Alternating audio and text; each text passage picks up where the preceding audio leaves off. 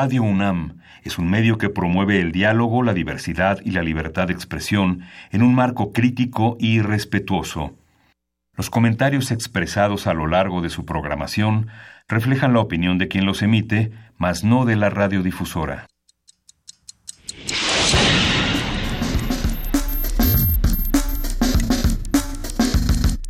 Primer movimiento. El mundo desde la universidad.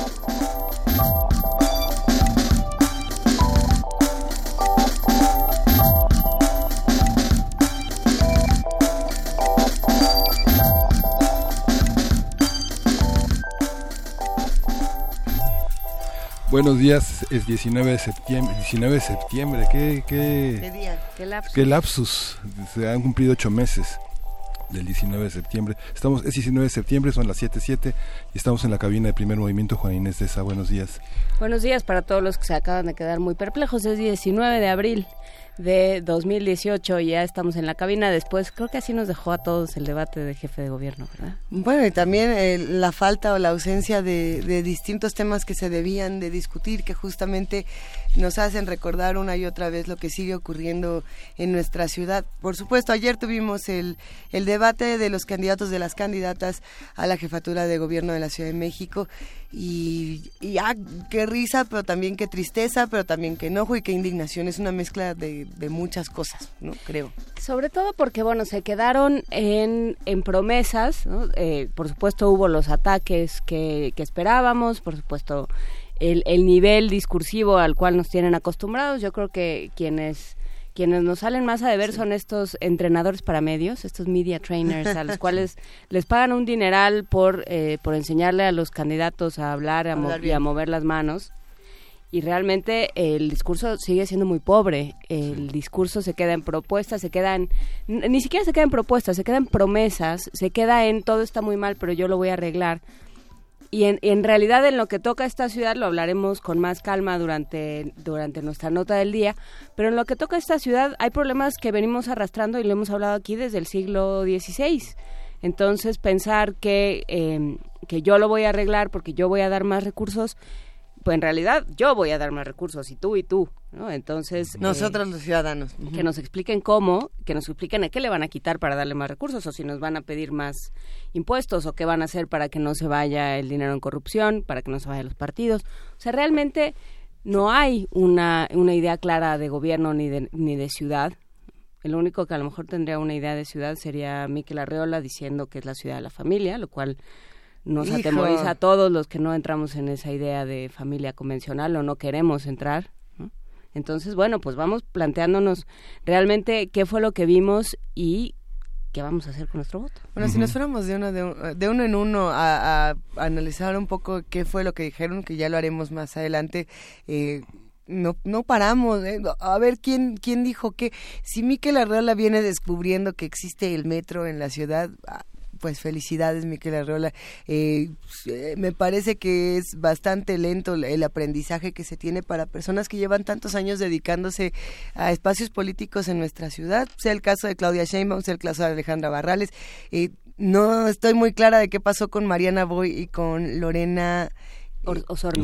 Osornio, hijo. Eh, Bueno, también se, eh, se nota la falta de experiencia, pero me pareció muy difícil, me pareció dificilísimo y muy indignante. Ahí lo que es muy interesante es ver, digamos, las coaliciones, cómo funcionan y eh, el, el, el, el- el análisis que hicimos ayer vale la pena consultar nuestro podcast con Alberto Asís Nasif, que eh, hizo una crónica de los debates y que no somos capaces todavía de diseñar un mecanismo de debate más eh, diversificado y más amplio y es necesario aparentemente construir a eso que se llama opinión pública, un discurso masivo a través de los medios masivos, eh, una, una, una postura política. Lo que queda claro es que Miquel Arriola representa al, a un PAN eh, muy retrógrado de hace 50 años, Pero se supone que es el PRI. Se pero, supone que es pero, el PRI. pero es, la- es la fuerza panista, es la alternancia, es ese discurso en la política que representa esos valores que ahora el PAN no puede señalar. Yo creo que el PAN ha crecido muchísimo en la en materia de, eh, de, ordenar y de organizar a, sus propios electores y que está poniéndolos al servicio de una candidata que tiene una enorme ventaja porque el PRD tiene redes muy importantes eh, de, de, penetración en la Ciudad de México y que en Barrales tiene un discurso que la ciudadanía de la Ciudad de México reconoce como progresista. Pero yo creo que al final de cuentas la ciudadanía, bueno, tomando una muestra de una persona, o sea, yo, que lo estaba viendo ayer, lo que yo pensaba era, pero entonces, ¿qué es esto? ¿No? O sea, ver al PRD defender el nuevo aeropuerto. Sí. Eso implica ver a Marco Rascona ya perdido, ¿no? Que era el único, que, por lo menos con riqueza discursiva, por lo menos con una serie de propuestas, por lo menos... Su poema de Frank Huerta pues está bien, también forma parte de una de un cierto discurso, por lo menos era algo distinto, por lo menos y además digo independientemente de Efraín Huerta que eso eh, puede puede resultar anecdótico o de esto que dijo de que vivíamos en una época no de Augusto sino de Calígulas. Eh, toda, o sea, realmente las propuestas que tenía, o sea, fue el único que a la hora de hablar de, de de seguridad, no se fue a las cámaras, que si hay un ejemplo de que si pones cámaras las cosas no mejoran, somos nosotros. Sí. es otra historia. este, de que uno encuentra el punto ciego a como le hagan. Eh, pero digamos, más allá de las cámaras, lo que él dijo es es un problema de fondo, es un problema de educación, es un problema de cultura. Ya lo de lo de las eh, jefaturas de barrio y los jueces de barrio ya ese sería un tema que tendríamos que discutir con con especialistas, ¿no? ¿no? No, estaría mal que luego le diéramos una vuelta a estos temas con nuestros nuestros especialistas de cabecera porque no sé qué tan factible ni qué tan apegado, como le dijo Javier Solórzano, al Estado de Derecho y a esta propuesta que dio, eh, si usted no tuvo la dicha de ver el debate, Marco Rascón y el Partido Humanista, lo que proponían era una especie de jefaturas de barrio que, que quien imparta justicia dentro del barrio, lo que sea que eso signifique, no sé si implique por colonias, por no, sé cómo se vaya a limitar, eh, sean que, que elijan a sus jueces los propios miembros de la colonia. Eso cualquiera que tenga un comité vecinal cerca sabe que es muy complicado y que se presta a reproducir los mismos esquemas del gobierno federal y de los gobiernos estatales y municipales a pequeña escala, pero pero bueno, al margen de eso hay cosas rescatables en ese discurso. Todo lo demás, pues yo voy a, también yo les puedo prometer cosas maravillosas, nunca les voy a decir cómo las voy a hacer ni las voy a hacer tampoco. Pues de, raíz e, es, un problema y creo que el, el formato del debate, una vez más, no tenía nada que ver con lo que nos dijeron que iba a ser. Y ya lo cambiamos. nos lo dijo el INE, no nos lo dijo, o sea, yo creo que cada, cada organismo se va a manejar distinto, porque este es el mismo de siempre. Y las mismas preguntas de Javier Solórzano, que no eran malas, pero que nadie le contestó. Bueno, y la explicación del principio que a ver quién le entendió, a ver, va a funcionar, pero tienen que sacar una bolita, pero no sacan la bolita, pero entonces vamos por acá. Y, mientras todo eso sucedía, habría que preguntarnos, por ejemplo, eh, ¿quién es, eh, o a quién le tiene que rendir cuentas, por ejemplo, Purificación Carpintero? Pues a nosotros. Digo, porque dice muy clara que ella no tiene jefe y que ella va a hacer todo lo que ella quiere y que no tiene jefe y que no tiene jefe. Pero como bien decíamos fuera del aire, pues ¿en qué partido está? ¿O cómo? ¿No? Porque sí tiene partido. Sí, sí, o sea... Y se llama Nueva Alianza. Porque además eso también pasa, o sea, no, no los puede ver uno como si se acabaran de caer de un platillo volador y, y no fueran, no vinieran de ningún sitio, ¿no? Este, Mariana Boy diciendo que ah. ella sí va a hacer cosas... Vienes del verde. Vienes del verde, Yo no tengo jefe, vienes de Nueva Alianza. Todos sabemos que sí tienes jefe, no nos quieras engañar. ¿Qué opinan los que están del otro lado haciendo comunidad con nosotros? Ya tenemos aquí algunos comentarios, como es el caso de Roberto Coria, que nos dice, el pobre, lamentable y ridículo nivel del debate de los aspirantes a jefe de gobierno de esta maltrecha Ciudad de México refleja el grado de interés de los partidos políticos en su electorado. Me siento indefenso. Un abrazo desconsolado. Y pues sí, creo que nos sentimos todos entre indignados, indefensos. Había una serie de memes de toda la Ciudad de México poniéndose borracha a las 12 de la noche porque ya no había más, porque el mundo se va a acabar no, no se va a acabar si nos organizamos y justamente estudiamos qué hacer para que esto no, no nos vuelva a ocurrir. Hay más mensajes, en un momento más los comenzamos a leer, pero vamos a platicar de lo que vamos a tener el día de hoy, querido Miguel Ángel Quemain. Hoy vamos a tener en este jueves de autoayuda a repensar la discapacidad. Estudios 17 y la Biblioteca Vasconcelos van a entregar un, un doctorado honoris causa a un músico sordo Es muy interesante esta perspectiva. Empezó en 2010 con un fotógrafo ciego, hoy continúa con un músico sordo. Vamos a conversar con Benjamín Mayer, él es la cabeza de Estudios Críticos 17 y es psicoanalista y, eh, y fundador de este Instituto de Estudios Críticos. Vamos a contar también con nuestra sección Historia de México. El doctor Alfredo Ávila, historiador, ahora en Santander con la cátedra Eulalio Ferrer, eh, va a estar hablando con nosotros sobre los orígenes de la industria textil en nuestro país. Vamos en la nota nacional a hablar de este informe sobre transparencia en los recursos para la reconstrucción. Vamos a tener el comentario de Luis Fernando Fernández, el director ejecutivo de Nosotros. ¿Qué se ha hecho con la reconstrucción? ¿Qué se discutió, por ejemplo, en el debate alrededor de la reconstrucción? Que no fuera Alejandra Barrales una y otra vez diciendo la tontería de que solamente Claudia Sheinbaum es la única responsable de que la ciudad esté como está.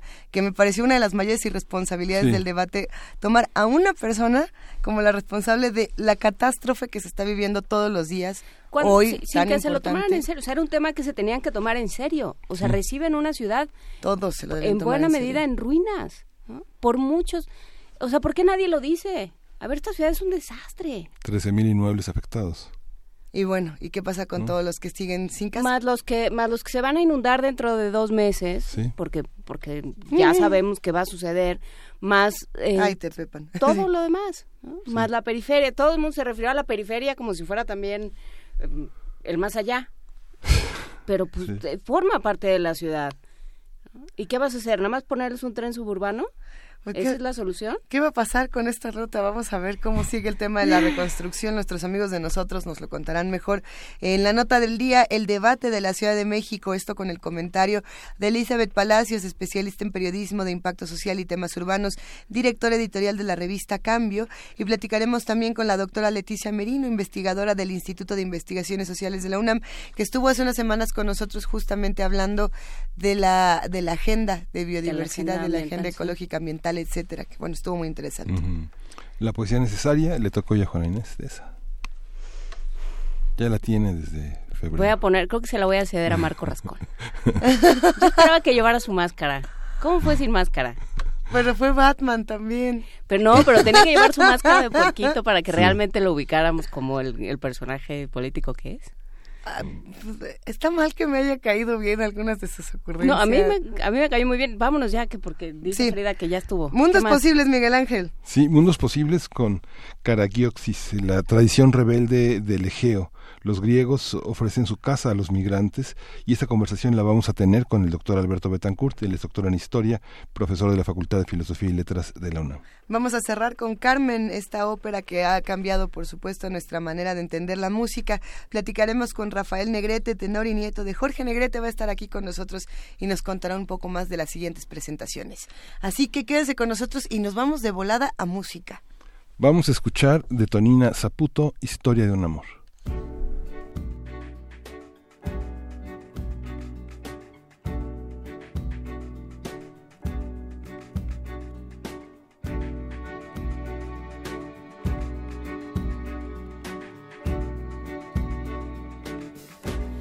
No estás más a mi lado, corazón. En el alma solo tengo soledad. Y si ya no puedo verte, porque Dios me hizo quererte para hacerme sufrir más. Siempre fuiste la razón de mi existir.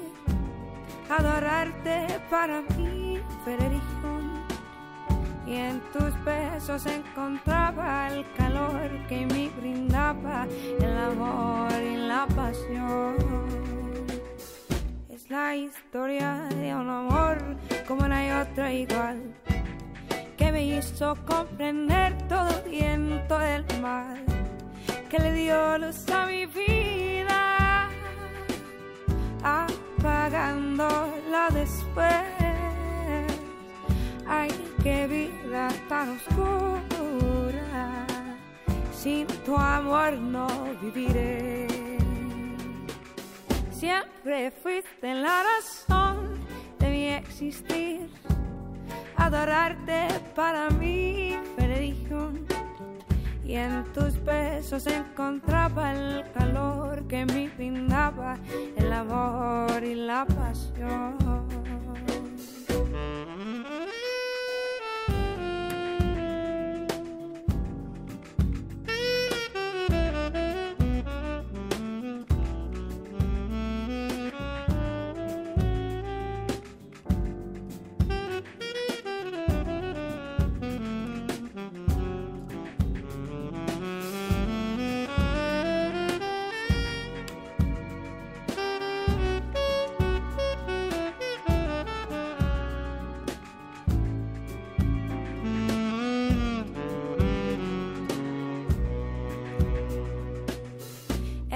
Historia de un amor como no hay otra igual que me hizo comprender todo viento del mal que le dio luz a mi vida apagando la después ay qué vida tan oscura sin tu amor no viviré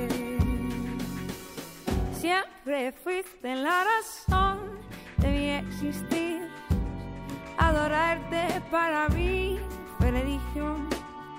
Y en tus besos encontraba el calor que me brindaba el amor y la pasión.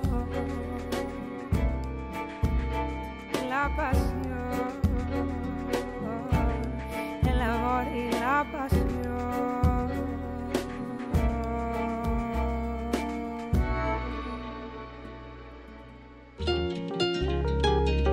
Primer movimiento.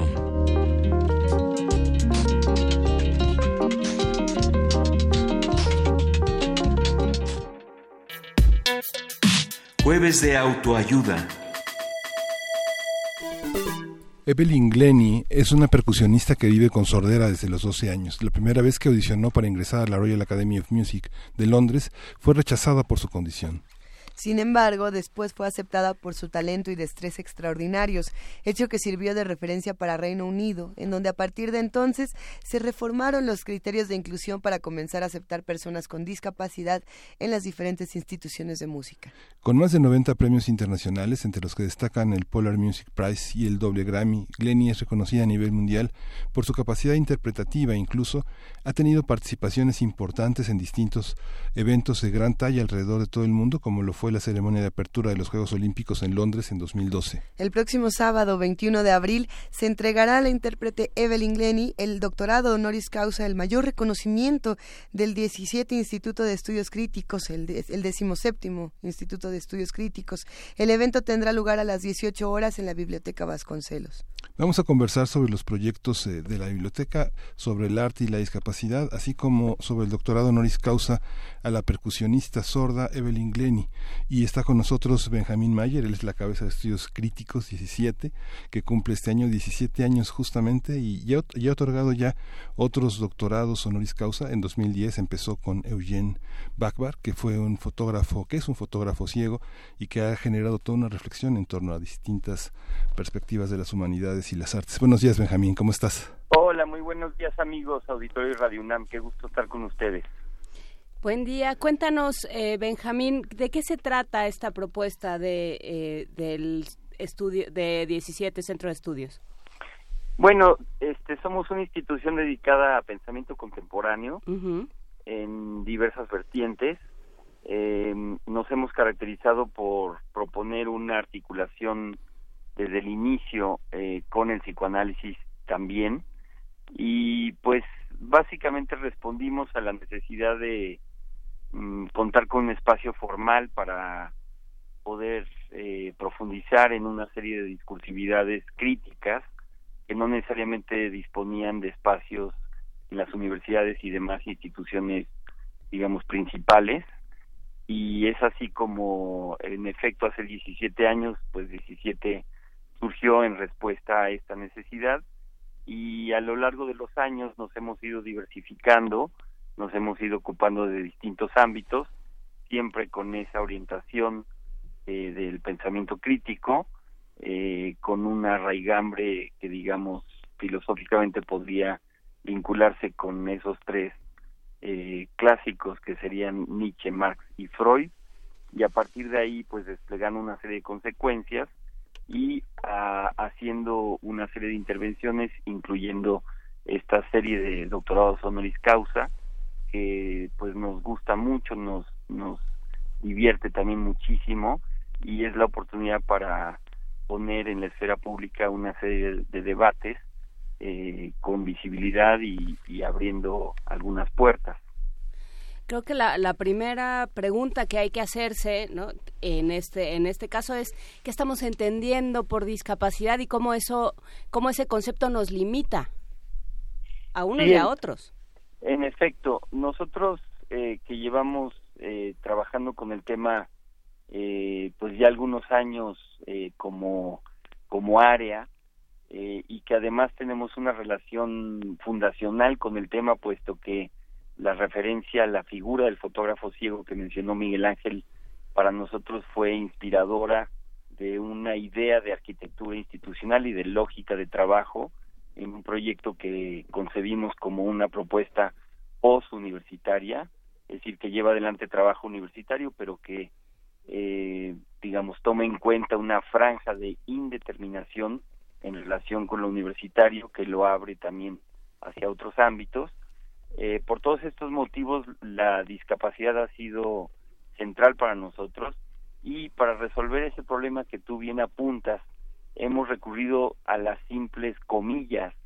Siempre escribimos discapacidad entre comillas y de ese modo logramos pues señalar, eh, aludir a aquello a lo que nos estamos refiriendo y al mismo tiempo poner en duda una serie de presuposiciones, por un lado médicas, de educación especial, asistenciales, por supuesto, y hemos ido eh, a lo largo de varios eventos y demás eh, empujando la referencia hacia los espacios que nos parecen más pertinentes para concebirla y reflexionarla, que son los espacios políticos, los espacios de la interrogación social y desde luego cultural.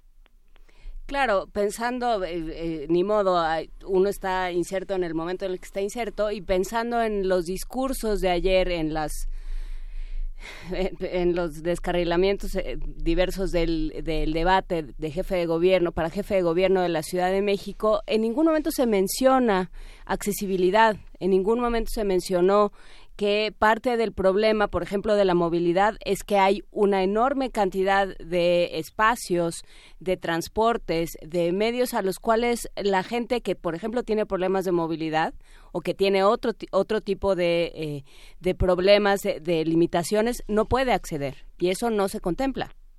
Sí, así es. Y hay que tomar en cuenta la proporción de la población total que enfrenta esa clase de problemas eh, digamos, los cálculos internacionales apuntan a que estamos hablando de no menos del 10% de la población y si multiplicamos eso por el número promedio de sus familiares, pues estamos hablando de qué, de por lo menos el 30, 40% de la población que tiene contacto cotidiano directo con estas problemáticas y que además pues no no son solo los problemas de movilidad o de accesibilidad en un sentido eh, espacial, físico y demás, sino que estamos hablando de la problemática de la accesibilidad en un sentido muchísimo más amplio, que resulta, por supuesto, emblemático de la falta de acceso a muchísimos eh, órdenes, digamos, de la vida social, por supuesto, económica, eh, política, digamos, de reconocimiento social y demás.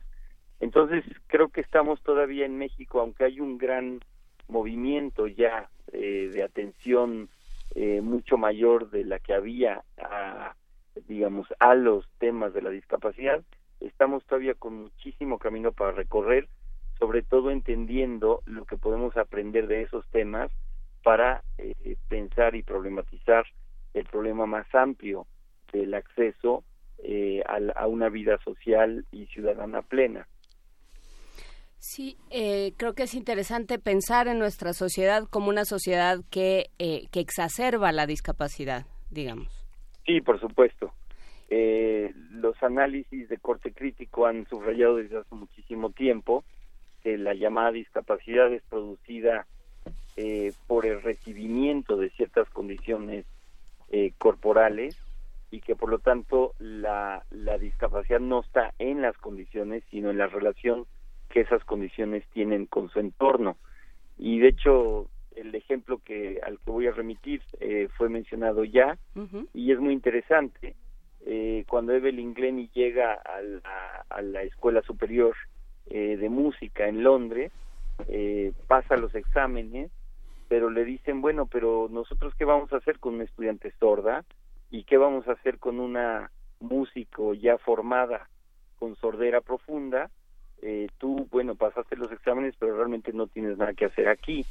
Entonces ella da la pelea, eh, la hacen este, de manera un tanto humillante hacer una segunda vez el mismo examen por si acaso se habían equivocado, por supuesto lo pasa con creces y el efecto es muy interesante y creo que hay que tomar nota de él eh, en la pedagogía general de la música.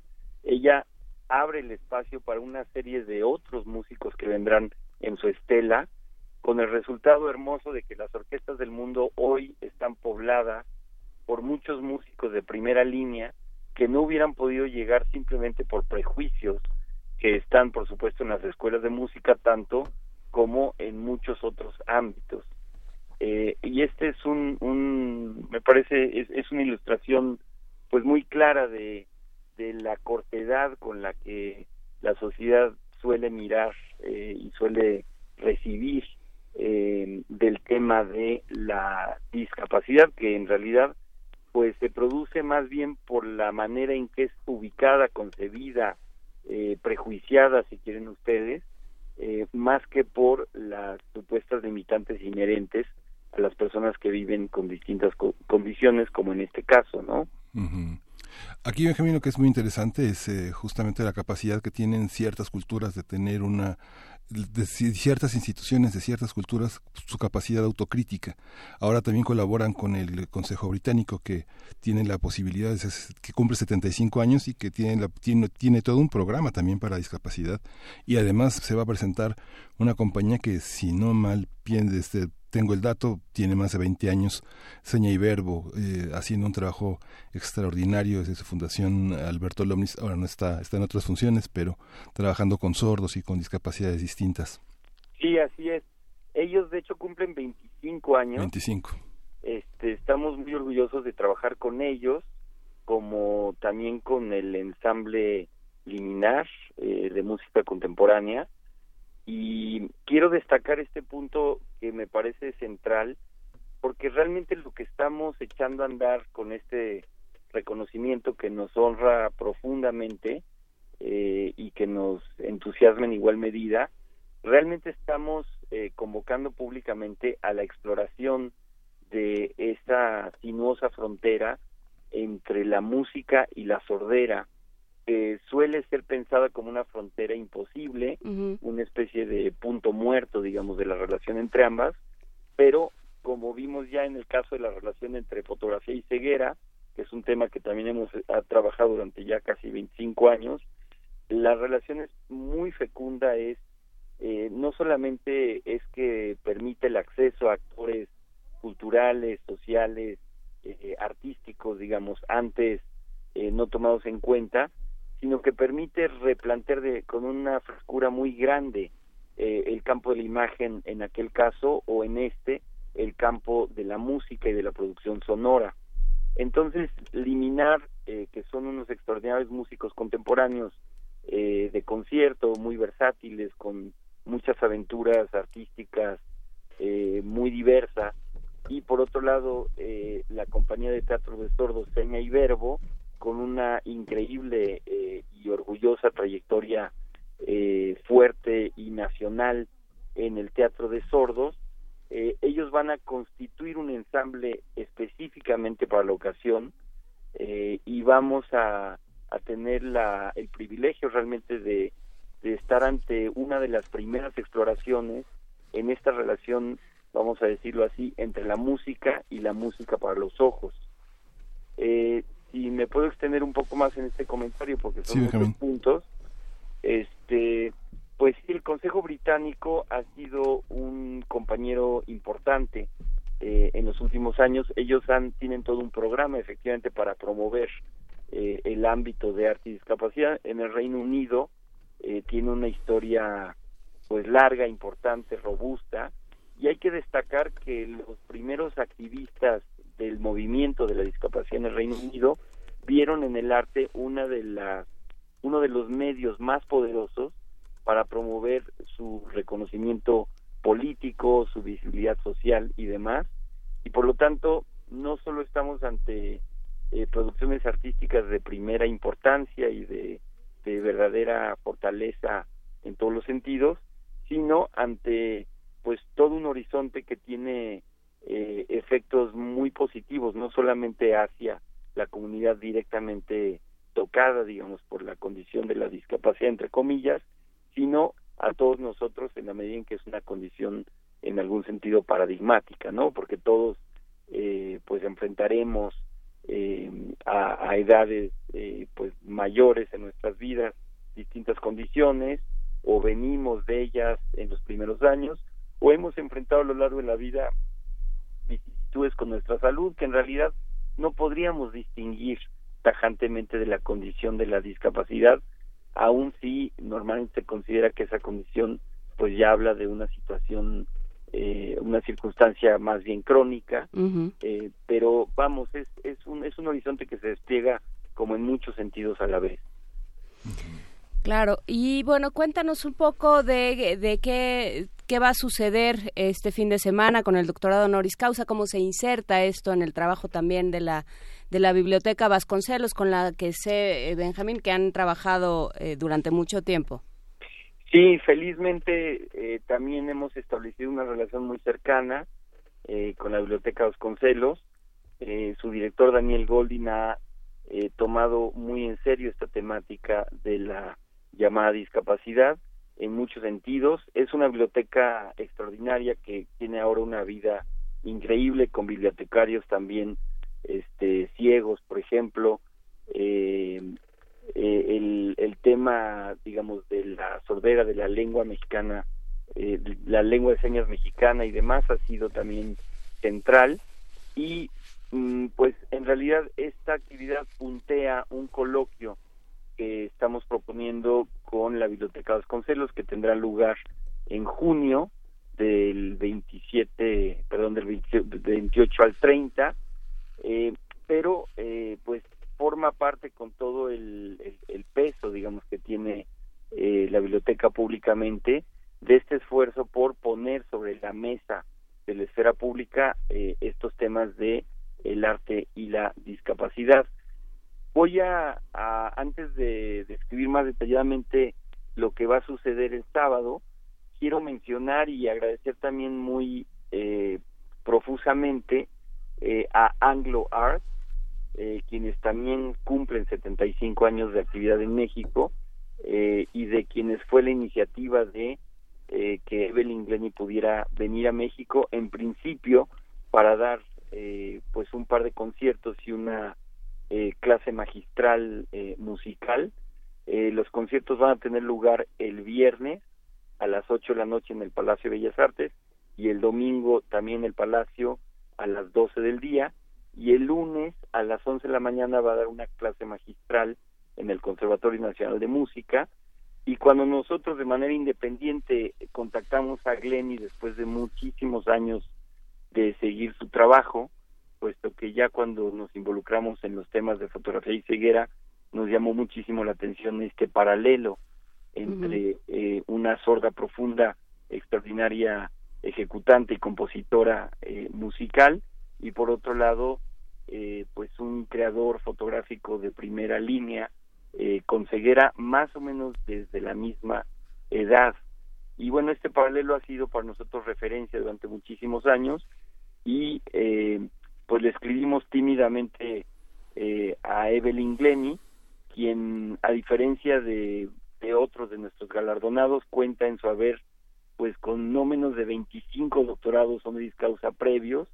En general nos gusta distinguir a quienes quizá no han sido suficientemente visibles en la sociedad, pero en este caso nos pareció fundamental eh, pues ir adelante con esta propuesta que ella felizmente aceptó para poder eh, pues iluminar con nuestra propia luz eh, esa lógica tan particular que implica eh, lo que es su aportación, eh, una de, sus aportaciones centrales, digamos, más allá de su actividad musical directa, que es algo así como enseñarnos a escuchar eh, desde más allá del oído. Es decir, ella describe cómo ha aprendido, se, entrenó durante muchos años a escuchar con el cuerpo, mm. lo cual significa escuchar la, la vibración, la resonancia, eh, ella ejecuta los conciertos descalza, por ejemplo, eh, y este esto realmente nos nos parece una aportación de primera línea porque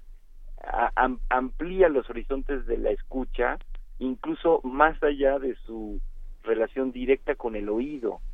Y, y en una época en donde hace falta tanto eh, escuchar y entender lo que implica escuchar y responder desde la escucha y no simplemente desde una especie de, de, de, balbucear este digamos que no tome en cuenta lo que pasa alrededor lo que lo que dicen los demás y, y demás eh, pues nos parece que, que públicamente tiene una enorme importancia subrayar eh, este tema y eh, esta bastante insólita eh, pues ampliación eh, que ella nos nos regala y que tiene que ver creo que nuestro medio por ejemplo con el trabajo de de ese creador y, e investigador extraordinario que es Ariel Gusick que se ha dedicado a explorar la resonancia y, y a quien voy a tener el, el, enorme placer de presentar eh, a Evelyn Glenny.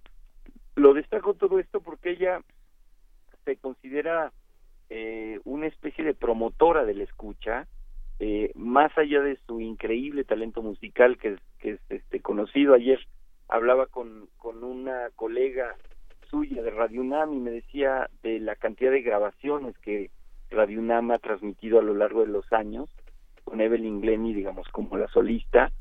Eh, hay que subrayar que es la primera percusionista solista en la historia que ha logrado hacer una carrera y sostenerse simplemente eh, eh, sobre la base de su actividad como solista profesional, eh, siendo mujer además, es decir, realmente los méritos este, que le desparraman a, a esta a esta extraordinaria figura, eh, pero mm, con toda esa fuerza nos parece fundamental poder pues darle un fuerte empujón en México, en América Latina, a esta relación entre eh, música y sordera.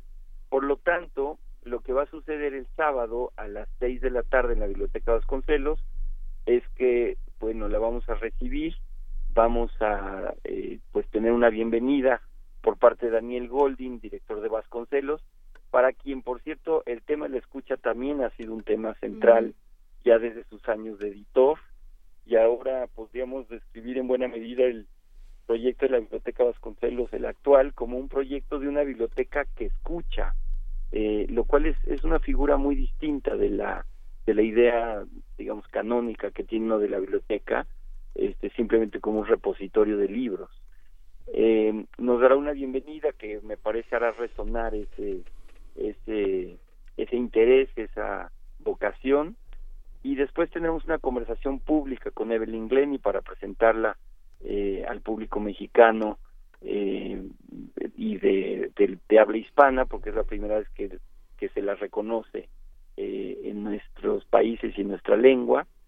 Y después de eso, pues haremos entrega del, del grado honorífico, explicaremos algunas de estas cuestiones que nos parece eh, importante resaltar y después daremos paso a esta eh, pues este extraordinario evento de, de, de, un ensamble formado eh, por músicos de primera línea mexicanos y a actores sordos de primera línea eh, que mm, pues van a echar a andar digamos esta esta bola de estambre si quieren ustedes de, de, de un tejido que esperamos ir impulsando poco a poco en estas relaciones como decía yo antes entre música y sordera Perfecto, pues muchísimas gracias Benjamín Mayer, psicoanalista, director fundador del 17 Instituto de Estudios Críticos. Eh, vale la pena acercarse a los trabajos de este instituto.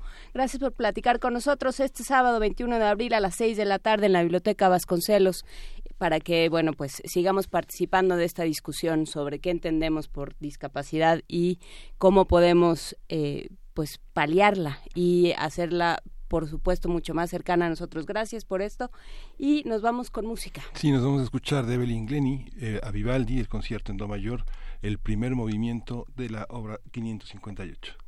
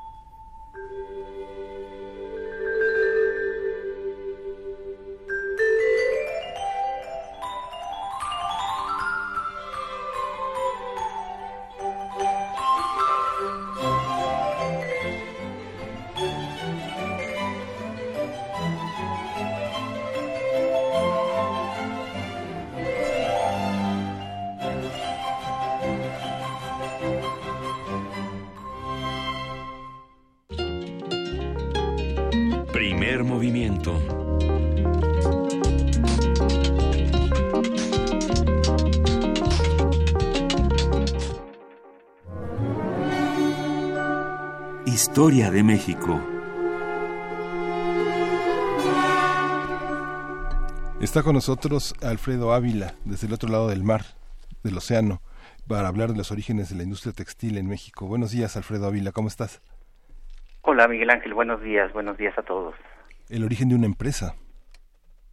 El, origen de una empresa y de una industria, que, también eso es algo, es algo importante que señalar, porque eh, me parece que eh, es precisamente la industria textil la más antigua del, del país. Eh, por supuesto, en la época colonial se vio opacada por, por la industria minera eh, y durante el siglo XIX y en el siglo XX, cuando pensamos en industria, habitualmente pensamos en, eh, en, en, las, en la producción de metales, de producción de acero, se nos viene a la cabeza la, la producción de, de, de, los hornos, de los altos hornos y todo lo que hizo de Monterrey una ciudad industrial y luego y luego ya en el siglo XX otra clase de, de industrias más vinculadas con la manufactura. Pero, pero la verdad es que la industria textil ha estado en, en, en México desde, desde el momento mismo de la conquista y si nos fuéramos atrás también en la época en la época prehispánica y, eh, y sin duda ha, ha, tenido una importancia y una continuidad que merece mucho la pena eh, eh, echarle un ojo y considerar acerca de, de su importancia. Y, y, bueno, en, en, de, en, la época prehispánica, todos lo, todos lo sabemos, pues hay, eh, hay un desarrollo importante de eh, la producción de telas, fundamentalmente de, de algodón, pero no podemos hablar en estricto de una industria de una industria textil. Y esto es en muy buena medida porque la mayoría de la ropa se produce precisamente dentro de las comunidades, se produce dentro de los barrios y, eh, eh, y se queda allí, no, no se comercia. La única ropa que se comercia es aquella que eh, tiene una calidad o unos colores o alguna característica que la hace que la hace muy atractiva y esas son las que se comerciaban en la época, pero la, la ropa con la que se vestía todo el mundo, eh, ya saben, los huipiles, todas estas cosas, pues eh, se, se autoproducían, era, era producción para, para eh, que la propia comunidad la, la vistiera. En, en ese sentido, la, la industria textil, propiamente dicha, empieza con la, con la conquista y poco después de la conquista se empezaron a establecer las primeras, eh, podríamos llamarle fábricas textiles, eh, fábricas, pero, pero hay que tener cuidado con el término porque uh -huh. estamos en una época anterior a la revolución industrial y, eh, y pero sí se establecieron obrajes fundamentalmente en Puebla, pero también en, en algunos lugares en Veracruz, en Oaxaca, en Querétaro, en, eh, en Valladolid, la, la actual Morelia, eh, en Guadalajara, y eh, estos obrajes funcionaban con eh, eh, telares eh, en los cuales trabajaban alrededor de unas 20 personas, los más pequeños, llegó a haber algunos muy grandes en México y en Puebla que podían contratar a 100 personas y, y bueno, hay que tener allí algunas, algunas precauciones. Para empezar, eh, eh, sí, es, es un contrato técnicamente libre, pero en la práctica era un trabajo forzado. Eh, la, la gente, los trabajadores eh, vivían dentro del dentro de los obrajes, comían dentro de los obrajes, dormían allí. Eh, la verdad es que las condiciones eh, eran terribles. Tenemos algunos testimonios, sobre todo del siglo XVII, que, que dan cuenta de, de eso. Y, eh, y además, como mencioné hace hace un momento, pues todavía la, la gente seguía haciendo su propia su propia ropa. De, de, ropa muy sencilla, sobre todo en el medio rural, que era el mayoritario en, en aquella época, y eh, entonces los obrajes se dedicaron a otra clase de, de, telas, a otra clase de ropas, fundamentalmente la producción de ropa de lana y telas de, de lana. Esa fue la, la producción más importante durante casi toda durante casi toda la época la época colonial. Eh, la lana, que además fue muy benéfica, eh, es particularmente porque la mayor parte de la población vivía, como todavía sucede, en las zonas altas del país, que, suelen ser zonas muy frías. Eh, esta situación cambió en el siglo en el siglo XVIII cuando empezaron a llegar eh, telas de lana y de otras de, otros eh, materiales provenientes de España, provenientes de Gran Bretaña, de Holanda o incluso sedas provenientes de, de la India y de, y de China. Eh, la seda también se había producido en algunos lugares en la Nueva España, pero la llegada de estas otras telas de, otros países eh, más baratas y en algunos casos de mejor calidad, como, como las sedas orientales, pues desplazaron a, la, a la producción a la producción local. Y lo que lo que pasa en el siglo XVIII es entonces una transformación de los obrajes que ya no van a empezar a, ya no ya no van a seguir con, con la producción de lana, sino con producción de algodón. Y, eh, y en, eh, en el siglo XVIII eh, lo que vamos a presenciar es cómo se van a fundar obrajes en distintas ciudades eh, para, para el trabajo de, del algodón. Y también hay una nueva manera de trabajar y es llevar los telares a las casas. Entonces, en, en, algunos, en algunos casos, como en Puebla, en Puebla, en México, pero Puebla fue muy, muy importante, se, eh, los empresarios, los que tenían obrajes, podían contratar a mujeres para que desde la casa produjeran las telas que después ellos eh, eh, terminaban de trabajar en los obrajes o directamente las vendían eh, en los distintos mercados. Y, eh, y esto fue muy importante porque es la entrada de las mujeres que hasta entonces habían estado eh, eh con poco contacto en estos trabajos industriales eh, es la entrada de ellas a, a, ese a ese mercado que eh, como dije esto sucede sobre todo en Puebla en Tlaxcala en, en la Ciudad de México. Para darnos una idea eh, eh, Querétaro que es otra ciudad muy importante en cuanto a la producción de telas tenía alrededor de unos 20 obrajes al finalizar la época colonial. Y, eh, y de estos 20 obrajes en total eran alrededor de 300 telares eh, de, esto nos da una idea más o menos de la producción que se tenía en, una ciudad. Guadalajara también fue una ciudad muy importante. Puebla lo era, pero la población poblana quedó estancada en la segunda mitad del siglo XVIII y Guadalajara en cambio creció y esto ocasionó que también allí creciera muchísima la, la industria la industria textil. Ahora, la guerra de independencia y todos los conflictos que se vivieron en, en el siglo XIX, pues eh, evidentemente eh, fueron muy problemáticos para el desarrollo de la industria. Eh, vuelvo otra vez con el caso de Querétaro, que tenía 20 obrajes eh, al comenzar el siglo XIX, pues bueno, ya en plena guerra de independencia solo le quedaban cuatro y lo mismo pasa con Guadalajara que prácticamente se quedó sin obrajes textiles después de que Miguel Hidalgo entró a aquella ciudad a finales de 1810 y mucha de la gente que trabajaba en los obrajes pues se fue a la guerra, la economía se desquició y prácticamente Guadalajara perdió toda su producción textil durante durante la guerra. Sin embargo, esta producción empezaría a, a florecer de nuevo y, eh, y, y, algo que, que, me gustaría seguir tratando en, uh -huh. en, en, ocasiones siguientes es cómo se desarrolla ya una industria textil moderna en el siglo XIX. Y cuando digo moderna, que es una industria que ya usaba, por ejemplo, vapor o que usa maquinaria como la que se estaba usando en Gran Bretaña desde finales del siglo XVIII, una maquinaria nueva que, que entre otras consecuencias tiene que incrementa la producción y sobre todo baja los precios. So, y supongo que esa conversación nos llevará a Coahuila y a otras partes de, de la República, eh, Alfredo. Sí, por supuesto. En, en, en, distintos en distintos momentos aunque eh, y, y, aquí debo reconocer mi, mi deuda con con un libro eh, fabuloso que publicó el Fondo de Cultura Económica el año pasado uh -huh. de Aurora Gómez Galvarriato que se llama Industria y Revolución y eh, Aurora lo que le pone sobre todo atención a la zona de Veracruz. Ya saben, todos estos, eh, eh, todas estas industrias textiles que están en los valles de Orizaba, de Córdoba, en Jalapa mismo, pero también hacia, hacia Puebla, que durante buena parte del siglo XIX será una zona de producción textil muy, muy potente. Pues lo seguiremos platicando. Te agradecemos mucho esta introducción al tema de la industria textil, que por supuesto, como, como todos los temas económicos y sociales, se imbrica necesariamente con, eh, con la vida política y social del país, por supuesto. Muchísimas gracias. Eh, muchísimas gracias, Alfredo Ávila, desde Santander. muchas gracias a ustedes y, y que tengan buen día. Un abrazo.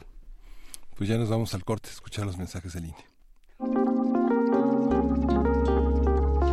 Primer movimiento. Hacemos comunidad.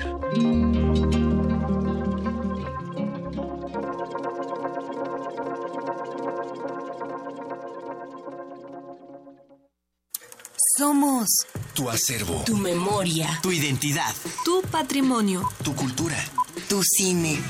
Somos la Filmoteca UNAM.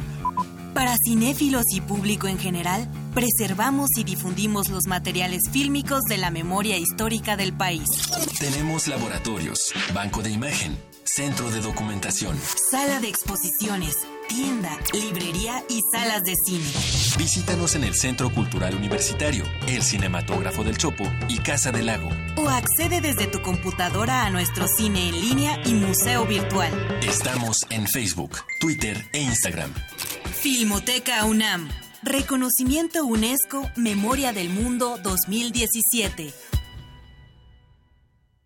Ahora que ya estás lista para una vida profesional, ¿qué es lo que más quieres? Un buen trabajo en lo que yo estudié y me gusta. Yo no quiero que me regalen nada, pero exijo oportunidades para chambear. Para comprar mi propio techo y ya no tener que vivir con mis cuatro roomies. Cuatro. Tienes que saber que nuestro candidato por Nueva Alianza te ha escuchado todo este tiempo y quiere saludarte. ¿Cómo estás? Soy José Antonio Mil. A mí me da mucho gusto saludarte. Y además la oportunidad de comprometerme a trabajar por lo que a ti te importa. Muchísimas gracias. Con Nueva Alianza es de ciudadano a ciudadano. Coalición Todos por México. ¿Por qué no te duermes? Yo medio pendiente. Por lo de Julia. Sí, ahora que tenemos maestras también preparadas y que Julia está tan contenta. El PG quiere echar atrás la reforma. Ni siquiera quiere que los niños aprendan inglés. Tengo miedo. Tranquila, va a ganar mí. Confía en mí. Voy a ser tu presidente. Y en mi gobierno, los maestros van a estar mejor capacitados y mejor pagados. José Antonio Meade candidato a presidente de la República por la coalición Todos por México, PRI-PBM Nueva Alianza, PRI. En alguna dimensión de este infinito número de universos, existe un tren que conecta a Londres con Beijing. Los combustibles fósiles han sido reemplazados con biocombustible y los autos podrán volar. Donde el ser humano ha prolongado indefinidamente su esperanza de vida. Y su conciencia podría trascender su muerte. Ese universo podría ser nuestro universo. Resistor. Esto es una señal. Miércoles. 22 horas. Por el 96.1 de FM. Radio UNAM.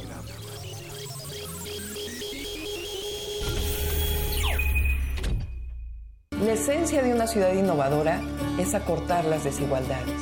Tú ya sabes quién instauró derechos sociales universales, como el de las personas adultas mayores. Hoy nos proponemos retomar ese espíritu con innovación. Acceso a la cultura, educación, deporte, salud, a la naturaleza y a las nuevas tecnologías. Esa es la ciudad innovadora, segura, de derechos y de prosperidad compartida. Una ciudad con esperanza. Claudia Sheinbaum, candidata a jefa de gobierno de la Ciudad de México. Innovación y esperanza. Morena. Aquí los jefes somos los ciudadanos, los que movemos la ciudad, los que la construimos y los que la levantamos. Aquí todos somos diferentes, nos respetamos y siempre nos damos la mano. Aquí le hacemos frente a la adversidad porque aquí nadie se raja, porque aquí estamos preparados para todo y cuando se necesita siempre estamos juntos. Aquí la jefa es la ciudad. Alejandra Barrales, candidata a la jefatura de gobierno por la Ciudad de México al frente, Movimiento Ciudadano.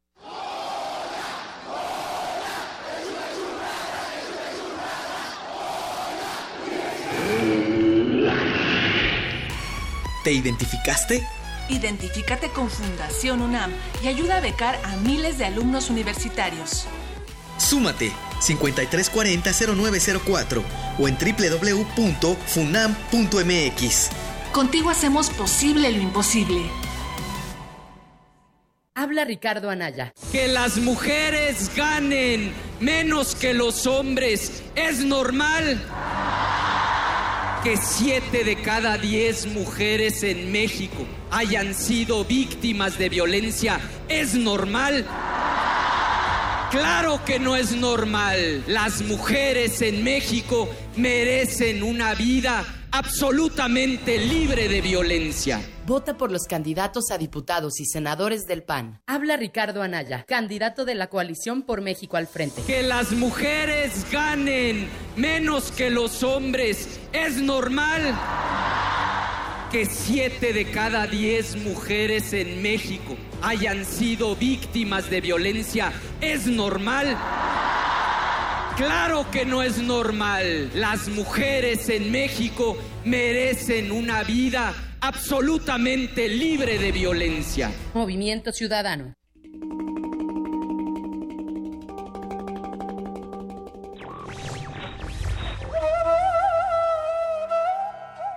La desobediencia es el verdadero fundamento de la libertad. Los obedientes deben ser esclavos. Henri David Thoreau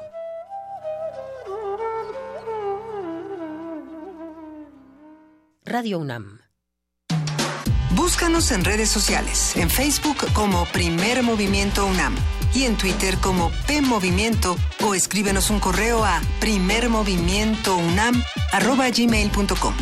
Hagamos comunidad.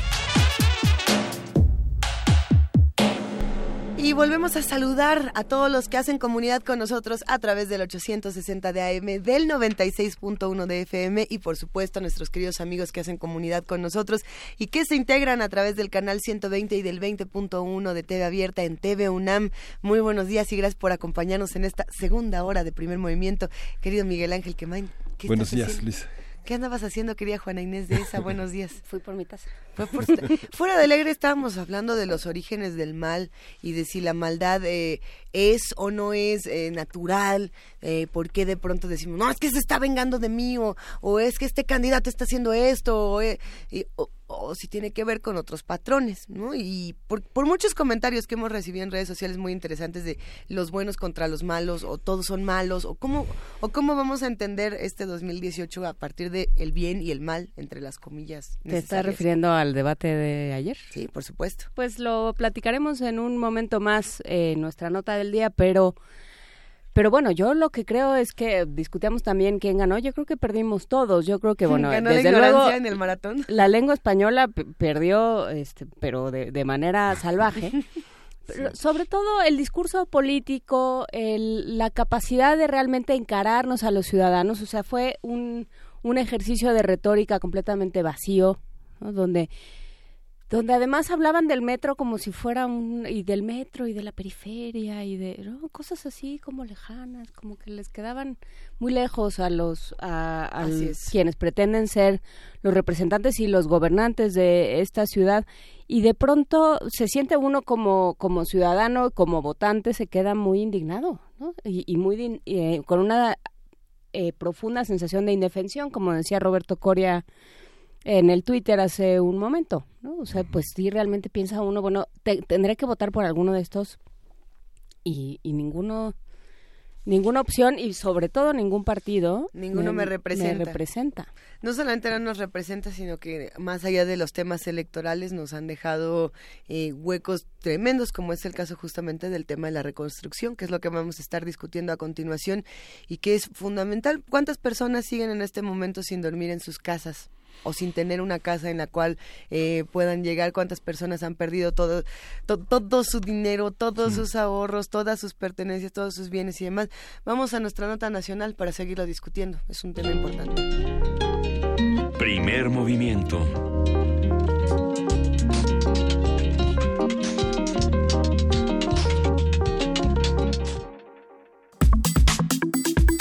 Nota nacional. El Centro de Investigación y Docencia Económica presentó el estudio Mecanismos de Vigilancia, Transparencia y Rendición de Cuentas en el proceso de reconstrucción y atención de las afectaciones generadas por la emergencia nacional, por los sismos de hace siete meses que afectaron a Chiapas, la Ciudad de México, el Estado de México, Morelos, Puebla, Oaxaca y Tabasco. Y bueno, el documento revela la falta de transparencia y de coordinación en las tareas de reconstrucción a nivel nacional. De acuerdo con el doctor Mauricio Merino, coordinador del programa interdisciplinario de rendición de cuentas, resultó imposible conocer cuántos recursos están destinados a las labores de reconstrucción y dijo que esa opacidad genera suspicacias. El estudio también presenta una serie de propuestas para consolidar las acciones de transparencia en el proceso de reconstrucción. A partir del informe elaborado por nosotros y otras organizaciones, vamos a hablar sobre lo que se revela, lo que hace falta y quién está a cargo. Para ello está Luis Fernando Fernández, él es director ejecutivo de nosotros. Buenos días, Luis Fernando. Hola, buenos días, Miguel Ángel. Buenos días, Juana y Luisa. Un gusto escucharte, Luis. Cuéntanos qué es lo que está pasando en este momento con los recursos, cómo se discute todavía este tema.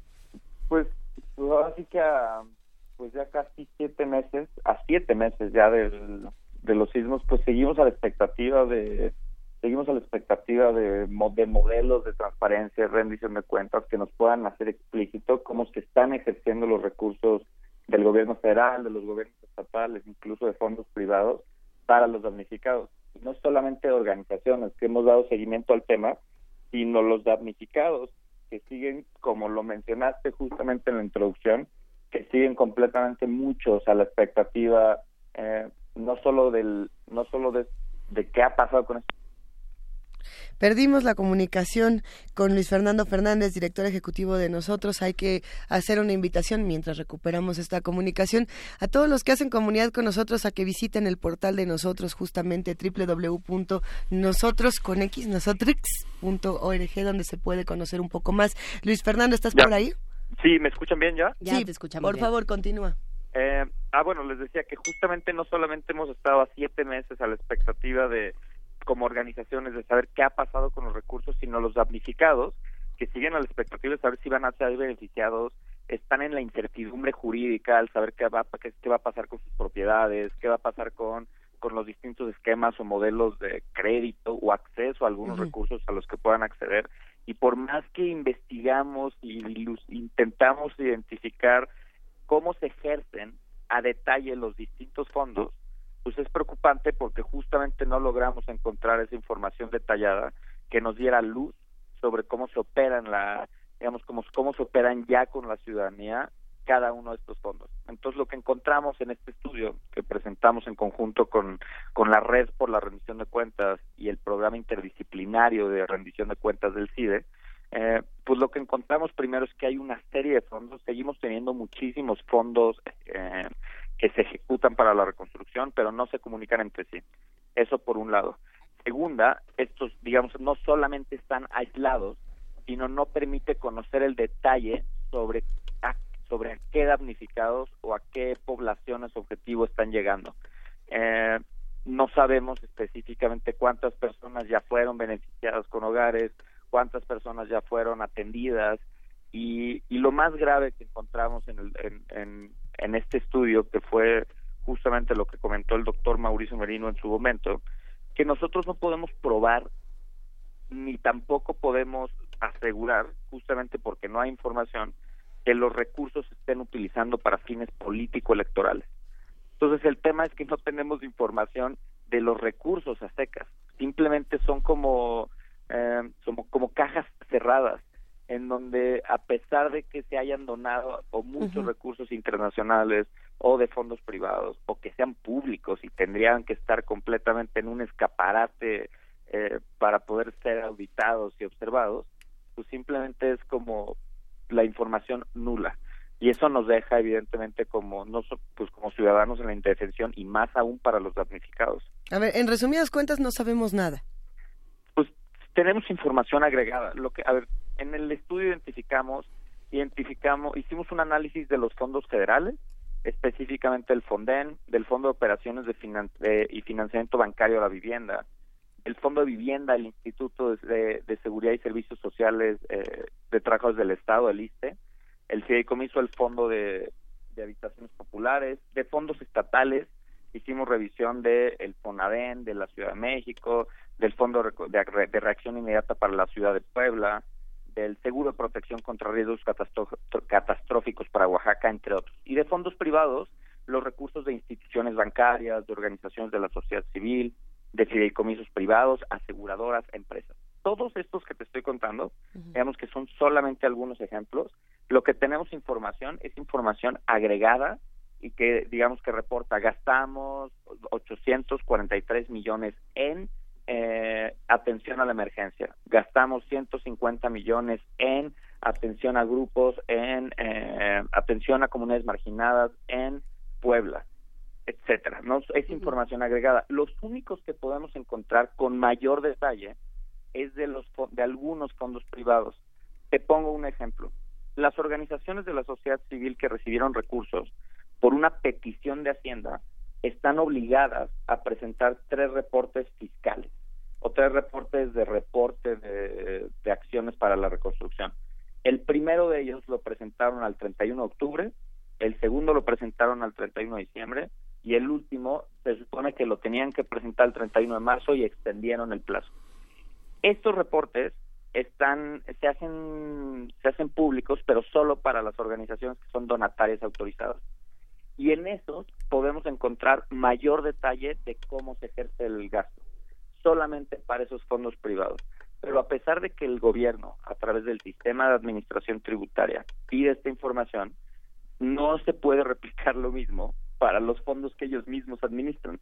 Es decir, porque el reporte justamente del fondo, el reporte del Fondo de Operaciones eh, y Financiamiento Bancario y los otros no tienen esa información con el nivel de detalle. Lo único que logramos conocer es esta información que malamente presentan en momento electoral los pues, los distintos actores políticos o que presentaron antes al menos del inicio de las campañas. Y que además ahí hay otro tema, Luis Fernando Fernández, que es eh, que ya se van, ¿no? Que, que se cambia el gobierno y que, eh, digamos, si, si se deja de, si, si, ya no se trata de un tema electoral y ya parece que no se trata porque no, nadie lo trató ayer en el, en el debate de jefe de gobierno, entonces, es preocupante. pues claro, ¿no? O sea, si no se usa más que como una herramienta para, para aventar lodo, que fue lo que, lo que sucedió, en realidad no es problema de nadie. Exactamente. Mira, y déjame, y qué, y qué bueno que comentas el debate, porque me gustaría entrar sobre todo al tema de la reconstrucción en la Ciudad de México. O sea, precisamente es indignante, y no solo que no traten el tema, sino la desatención completa de las distintas autoridades que se mantiene en la Ciudad de México, ¿no? Hay distintos grupos como los de Damnificados Unidos, eh, las personas del multifamiliar tal, para que sigan presionando para que puedan tener claridad o certeza jurídica. Cuando haces peticiones de información, eh, primero, no sé si ustedes se enteraron, pero hicieron, hicimos hicimos varias organizaciones peticiones de información a la, a la Asamblea Legislativa y a la Secretaría de Finanzas. La Asamblea reservó la información debido a esta disputa que hubo en enero, en donde tres legisladores eh, designaron o se adelantaron para poder asignar eh, o autorizar recursos para la reconstrucción y que los distribuyeron de manera de manera discrecional.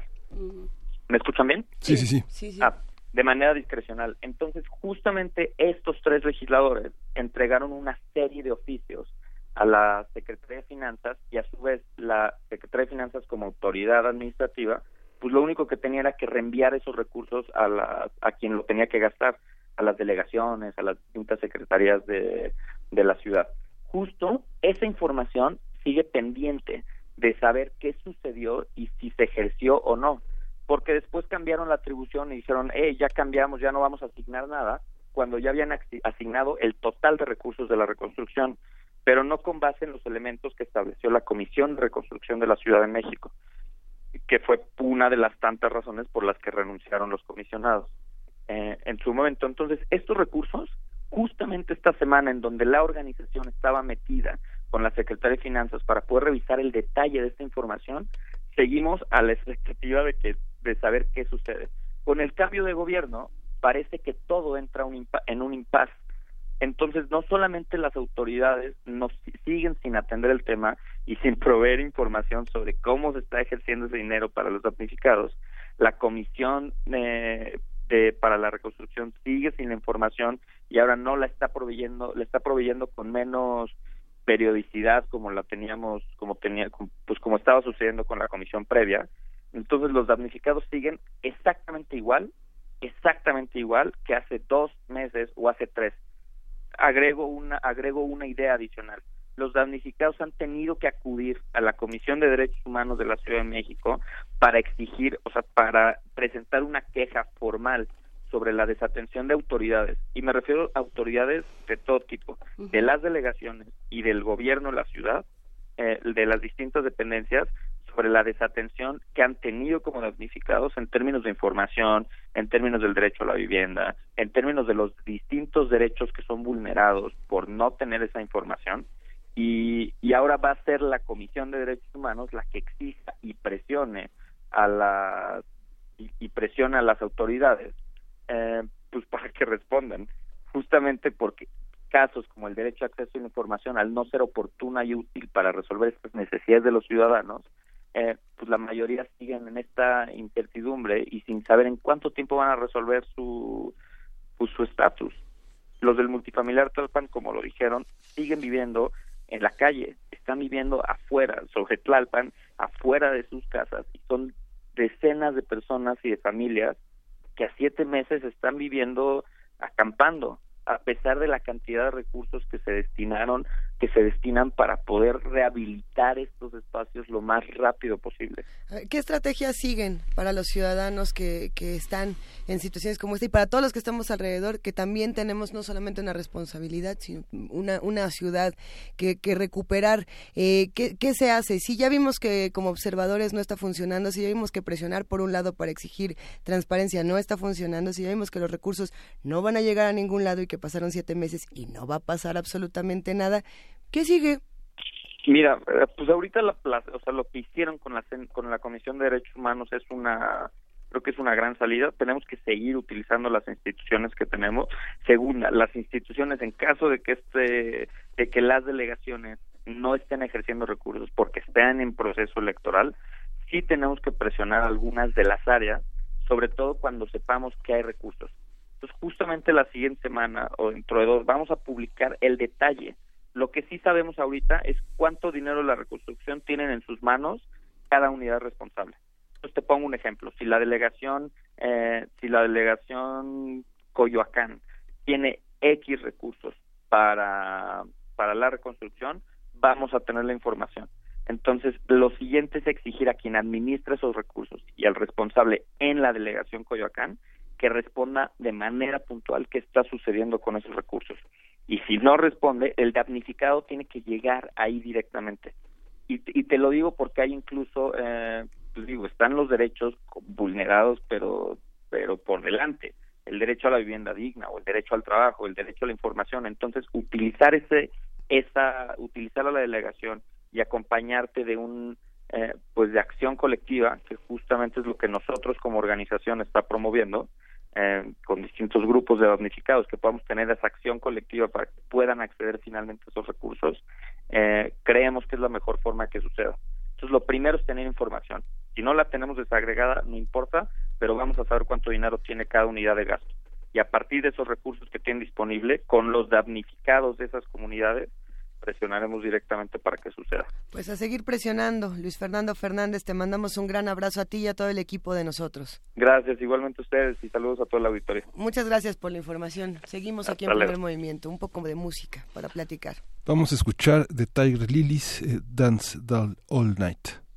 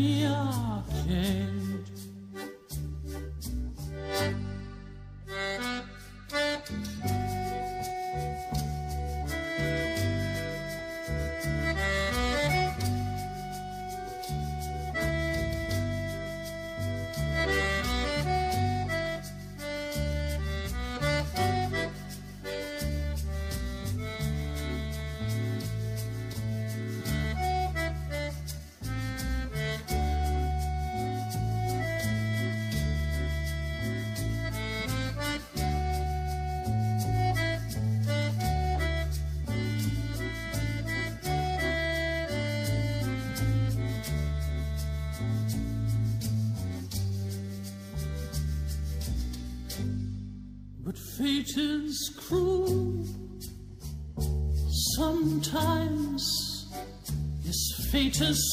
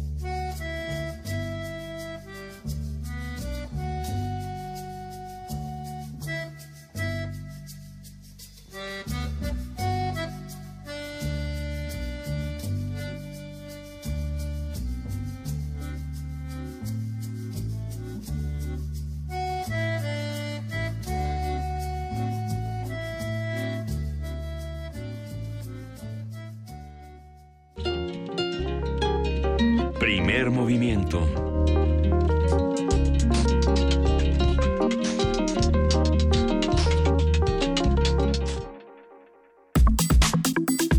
Nota del día.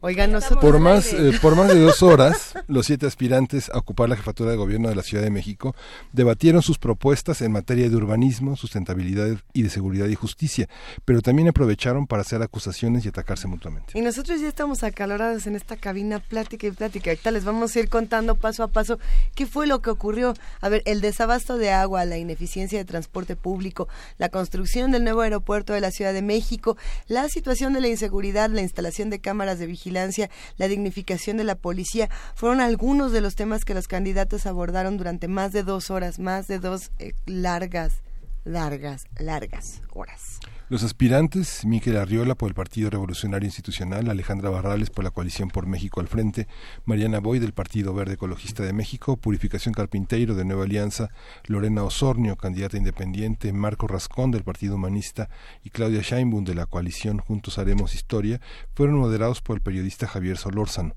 El próximo debate chilango, como se calificó este encuentro, se realizará el 16 de mayo. Hay que hacer un análisis del debate de candidatos a jefes de gobierno, qué se dijo, qué se omitió y con qué seriedad se abordaron los temas cruciales de la Ciudad de México. Justo por lo mismo nosotros tomamos como nota inicial antes de, llegar a este tema el, el, asunto de la reconstrucción que por supuesto no se discutió y solamente se, se ridiculizó y se le quitó más la dignidad de esta ciudad, pero bueno, ese será otro tema. Para ello nos acompaña esta mañana Elizabeth Palacios, ella es especialista en periodismo de impacto social y temas urbanos, directora editorial de la revista Cambio que tenemos aquí en la mesa para seguir platicando. Buenos días, Elizabeth, gracias por acompañarnos. Buenos días, gracias por la invitación. También está con nosotros la doctora Leticia Merino, ella es investigadora del Instituto de Investigaciones Sociales y coordina el Seminario Universitario sobre Medio Ambiente e Instituciones. Ha coordinado la Agenda Ambiental de 2018 que hemos estado discutiendo cada lunes en este espacio Primer Movimiento. Bienvenida, Leticia. Muchísimas gracias. A ver, ¿quién quiere empezar? ¿Cómo le vamos a entrar? ¿Quién quiere empezar? eh, ¿Qué temas vieron y cuáles no vieron? Este, ¿Con quién empezamos? Pues, Elizabeth. Como quieran, sí.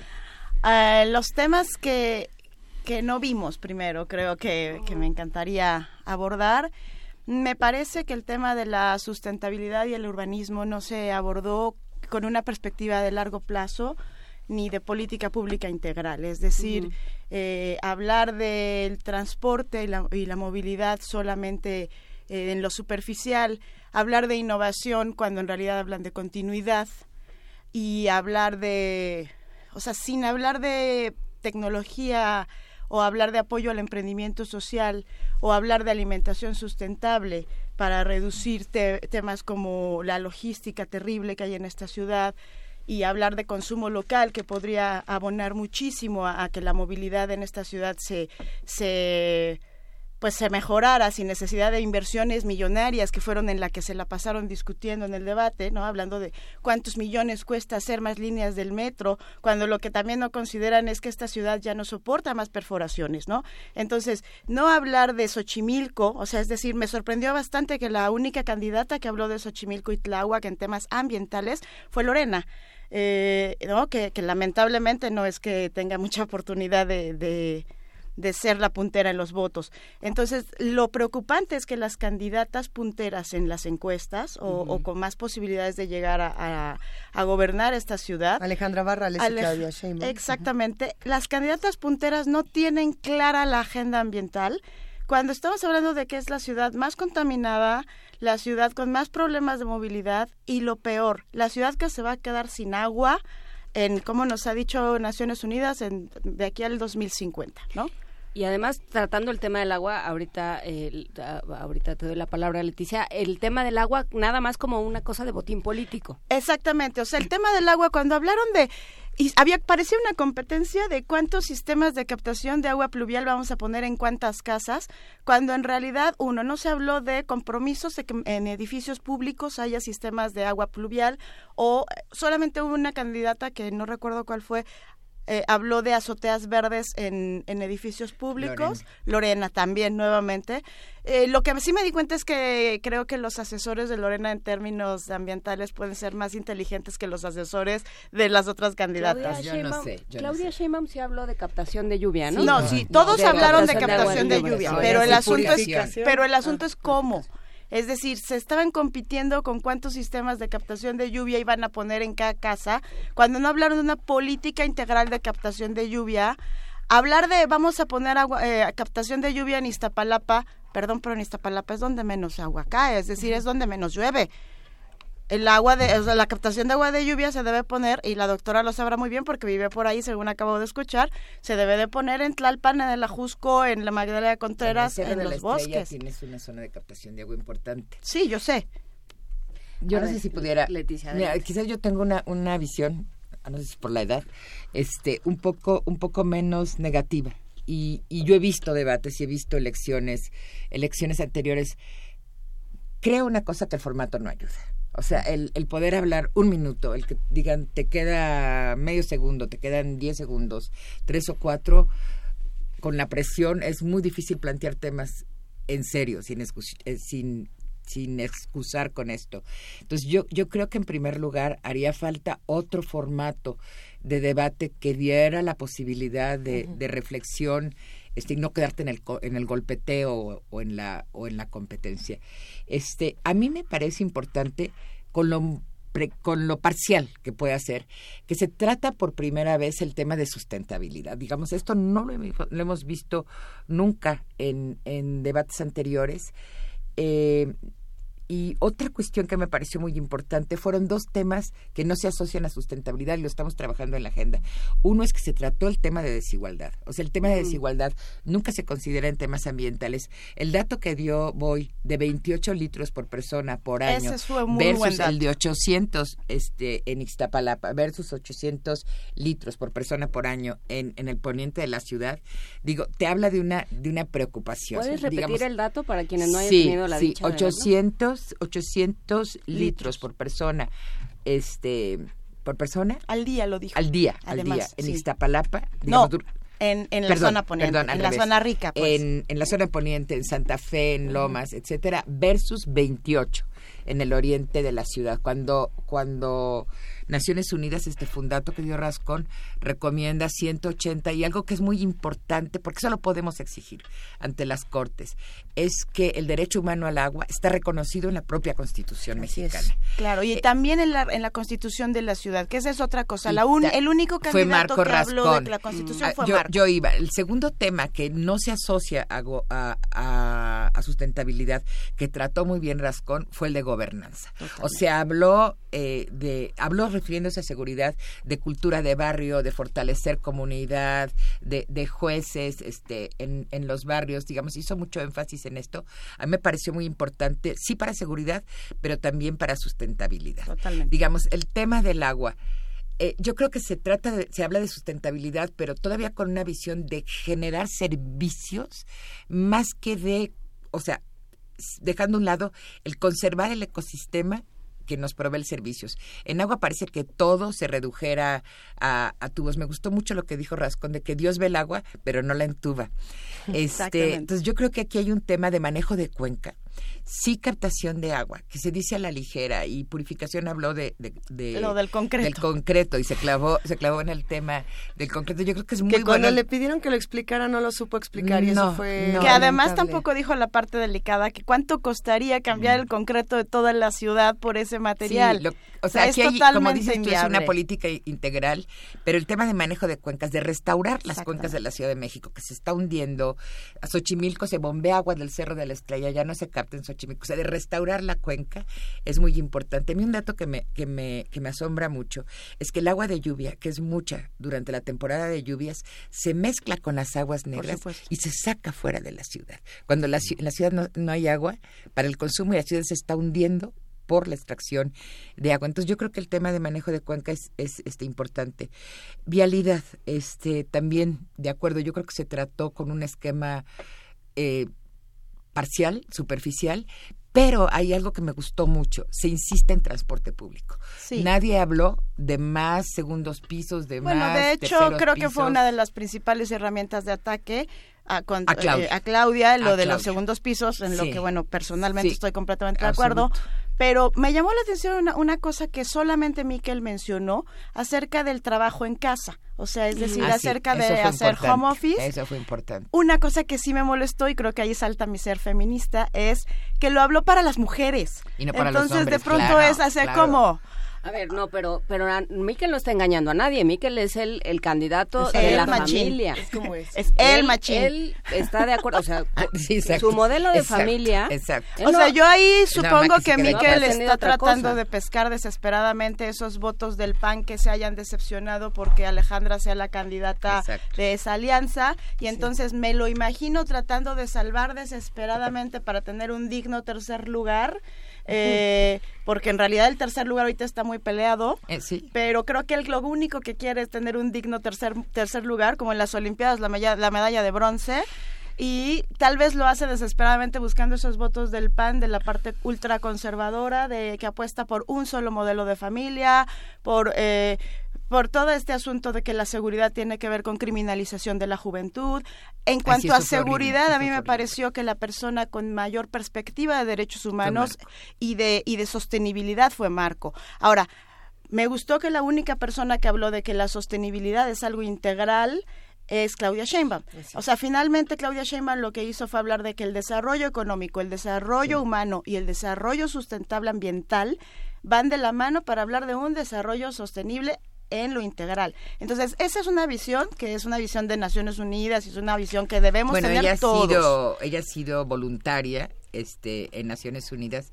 Ella ha sido parte del panel intergubernamental de cambio climático y uno de los temas ausentes que es muy importante es cambio climático. Totalmente, totalmente ausente de cambio climático, a pesar de los compromisos Digo, que se firmaron y, y- el papel y que la Ciudad de México ha jugado en la experiencia. C40.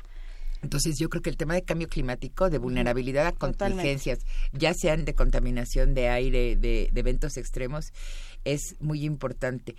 Yo también dentro de los temas que se trataron muy de pasito, tú, tú estabas hablando de Xochimilco, que, que son importantes, es el suelo de conservación. Claudia Ah, lo, tra- eso- lo trató, 50% de, del territorio de la ciudad que está no solo siendo deteriorado en temas ambientales, sino sociales. Claudia lo trató, O sea, sin embargo, abrió una puerta para una puerta para el ataque también.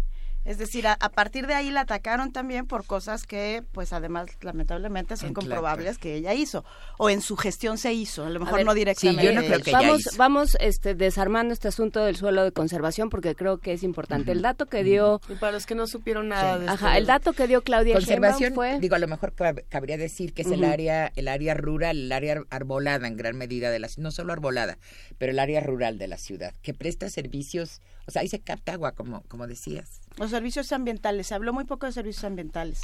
Bueno, no se habló de servicios ambientales Exacto, más bien, no se habló. Pero entonces, ¿es verdad esto de que el 50% del suelo de la Ciudad de México es de conservación? Sí, sí, aunque está siendo comido por la informalidad inmobiliaria, entre otras cosas. Sí, que ese fue buena parte de los ataques, ¿no? El Sí. Los cambios de los uso de desarrolladores, los cambios de uso de suelo. Los desarrolladores están más en la parte baja. La informalidad, o sea, el terrenito que se vende poco a poco a las invasiones, son las del suelo de conservación.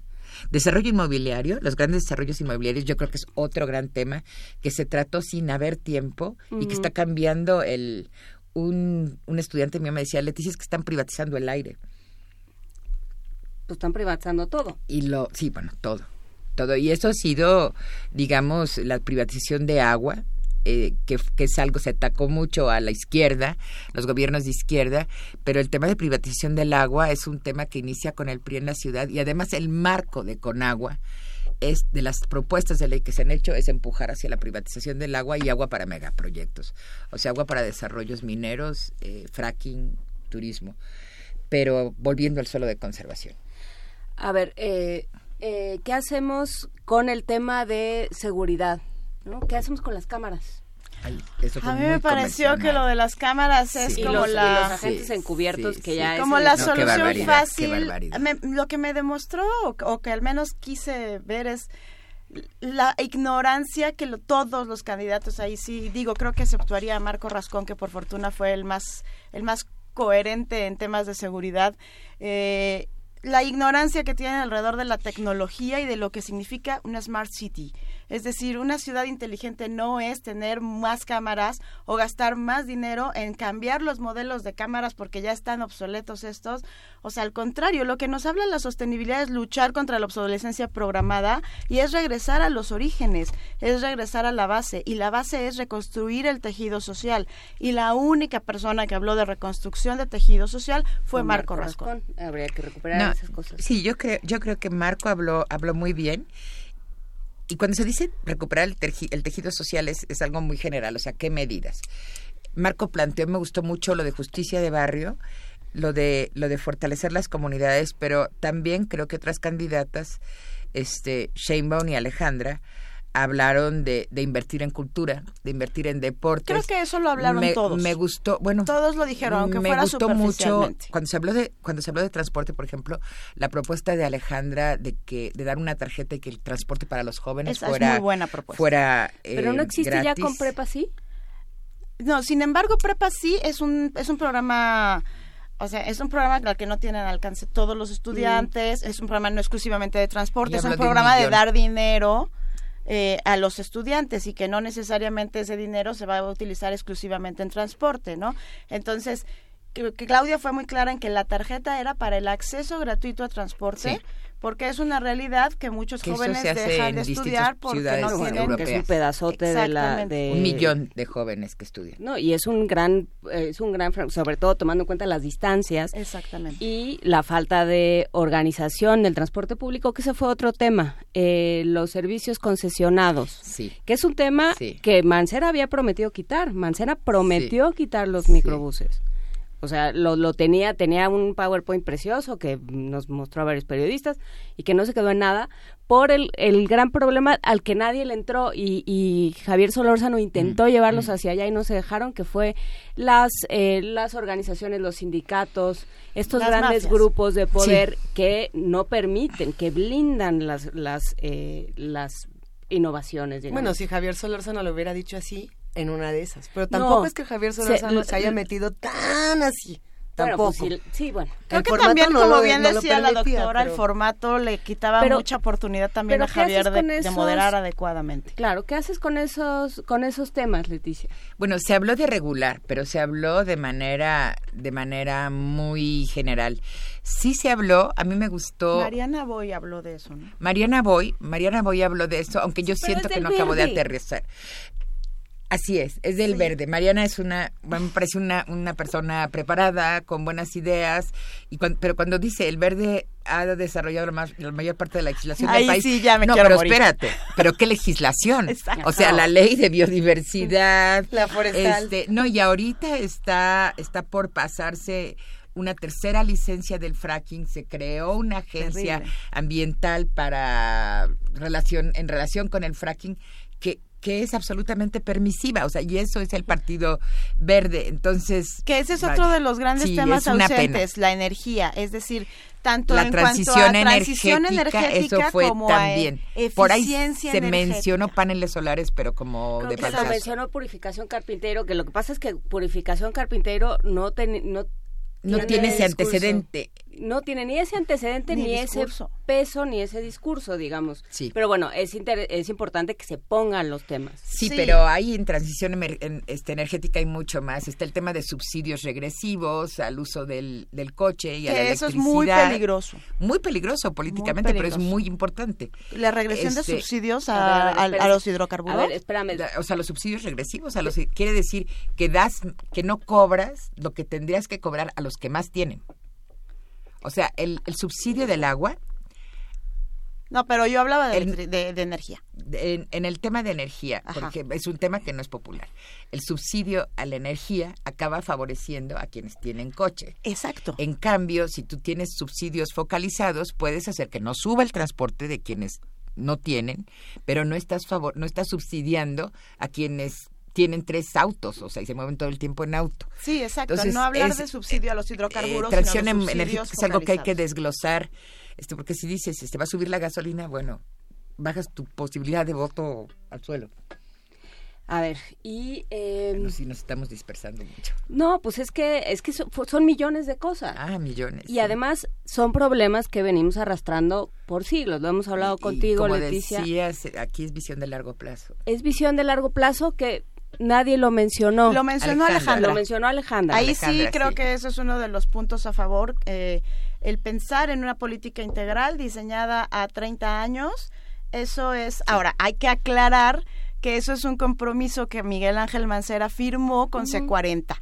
O sea, ese es un compromiso de los acuerdos de París. Entonces tampoco Sí. es que estén inventando el hilo negro, más bien están tratando de medianamente cumplir los compromisos que O de retomar algo que no se ha cumplido. o de retomar algo que no se ha cumplido, pero bueno, finalmente ese 40 es muy nuevo, pero de, reto, de, de cumplir compromisos internacionales y sería lo mínimo que uno podría esperar si es la candidata de la continuidad. Ahora, yo quisiera resaltar en, en seguridad, lo, lo mencionaron Rascón y, y Purificación, este, el tema de, distinguir de entre los grandes crímenes que nos afectan a todos y que ponen, eh, hacen imposible la vida en la ciudad para muchos, y los crímenes menores, o sea, como el consumo de marihuana, al cual se dedica muchísima energía Que no es un a crimen. perseguir, pues no, este, y No tiene que ver con la criminalización, con la criminalización De los jóvenes, este, y ahí se dedica mucha energía y se genera, por ejemplo, en Ciudad Universitaria, muchísimos, muchísimos problemas.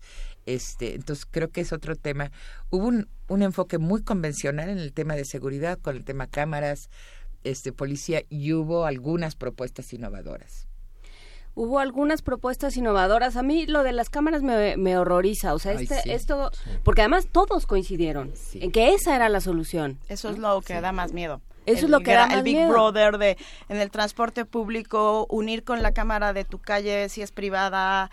Mariana Boy que dijo que iba a sumar empresarios con, Sí, no, eso con transporte, con, o sea, es por Dios. Es que se confunde, se confunde con la prevención, el tema de las cámaras. Y la prevención tiene que tener un carácter social. La ¿no? prevención tiene que Una visión educación. humanista Claro, y una visión claro, histórica. ¿no? claro. No de inmediata de atención a, la- a las, a las cuestiones, ¿no? que es atender un, una, una, una, emergencia en pocos segundos o en pocos minutos. ¿no? Estos temas sin duda generan indignación no solamente en esta mesa, sino también en los que están del otro lado haciendo comunidad con nosotros en redes sociales, que muchos ya se enojaron y están muy apasionados igual que nosotros. Por ahí alguien escribía y decía, bueno, entonces el tema es lo que no se habla en el debate o, o cómo. Y pues sí, efectivamente yo creo que es uno de los grandes temas, lo que no se menciona, así como lo que se menciona de pasadita, como las tonterías, como decir llenemos la ciudad de cámaras, de, de todo lo que se dijo, ¿hay algo que se pueda rescatar?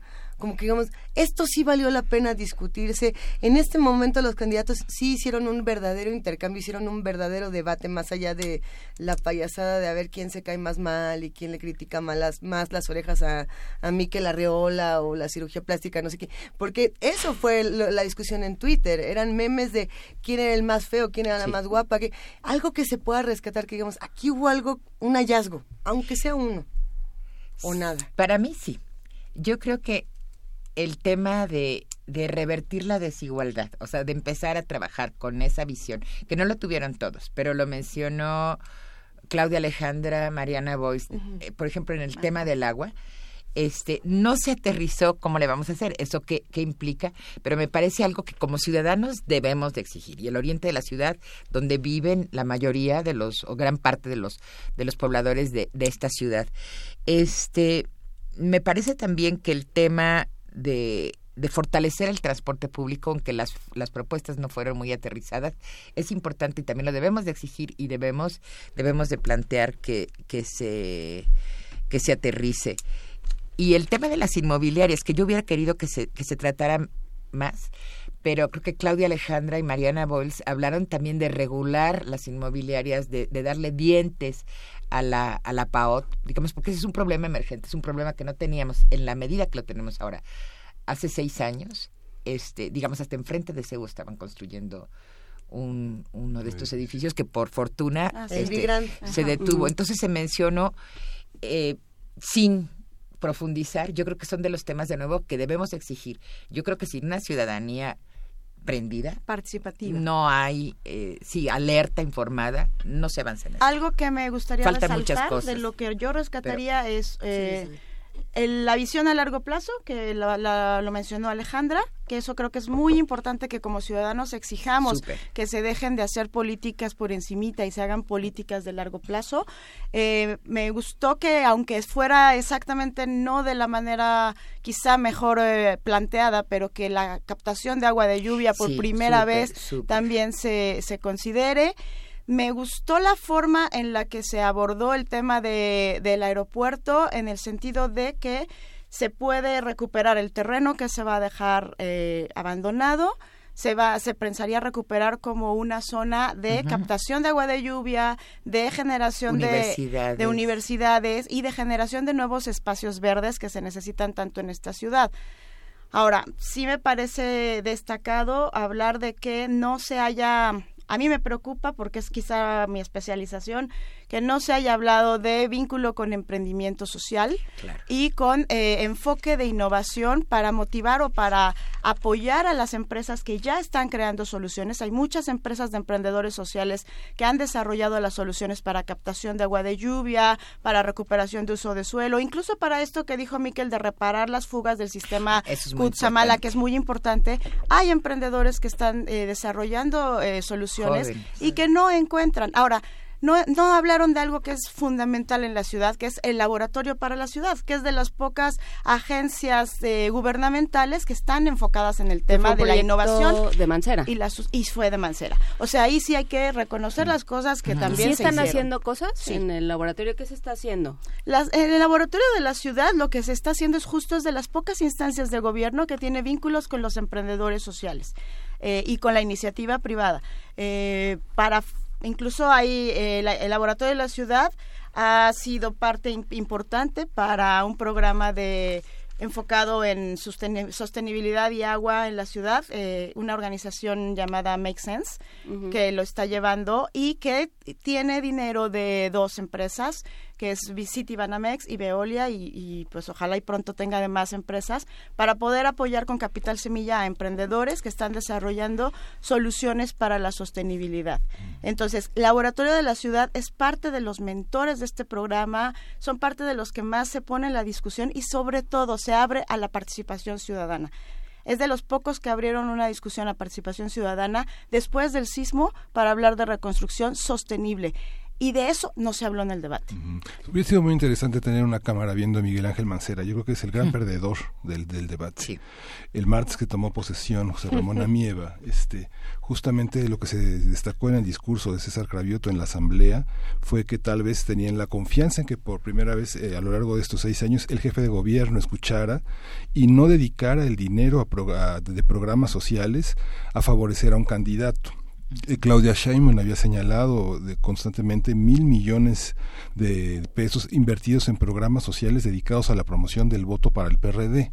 Entonces, yo creo que esa es una parte eh, interesante. Ahora que vimos lo de la reconstrucción del, de, los damnificados del terremoto, eh, sería interesante preguntarle a nosotros qué ha pasado con Iztapalapa. La promoción del voto en Iztapalapa para el PRD está dedicada justamente a damnificados que no están inscritos en la tarea de reconstrucción, sino en el abono a la delegación el apoyo a rentas y el apoyo a esta, esta parte. ¿no? Por supuesto. Eh, hay un tema que, que, bueno, pues es el tema que ha estado esta semana en, en la nota de la Ciudad de México, que es el nuevo aeropuerto.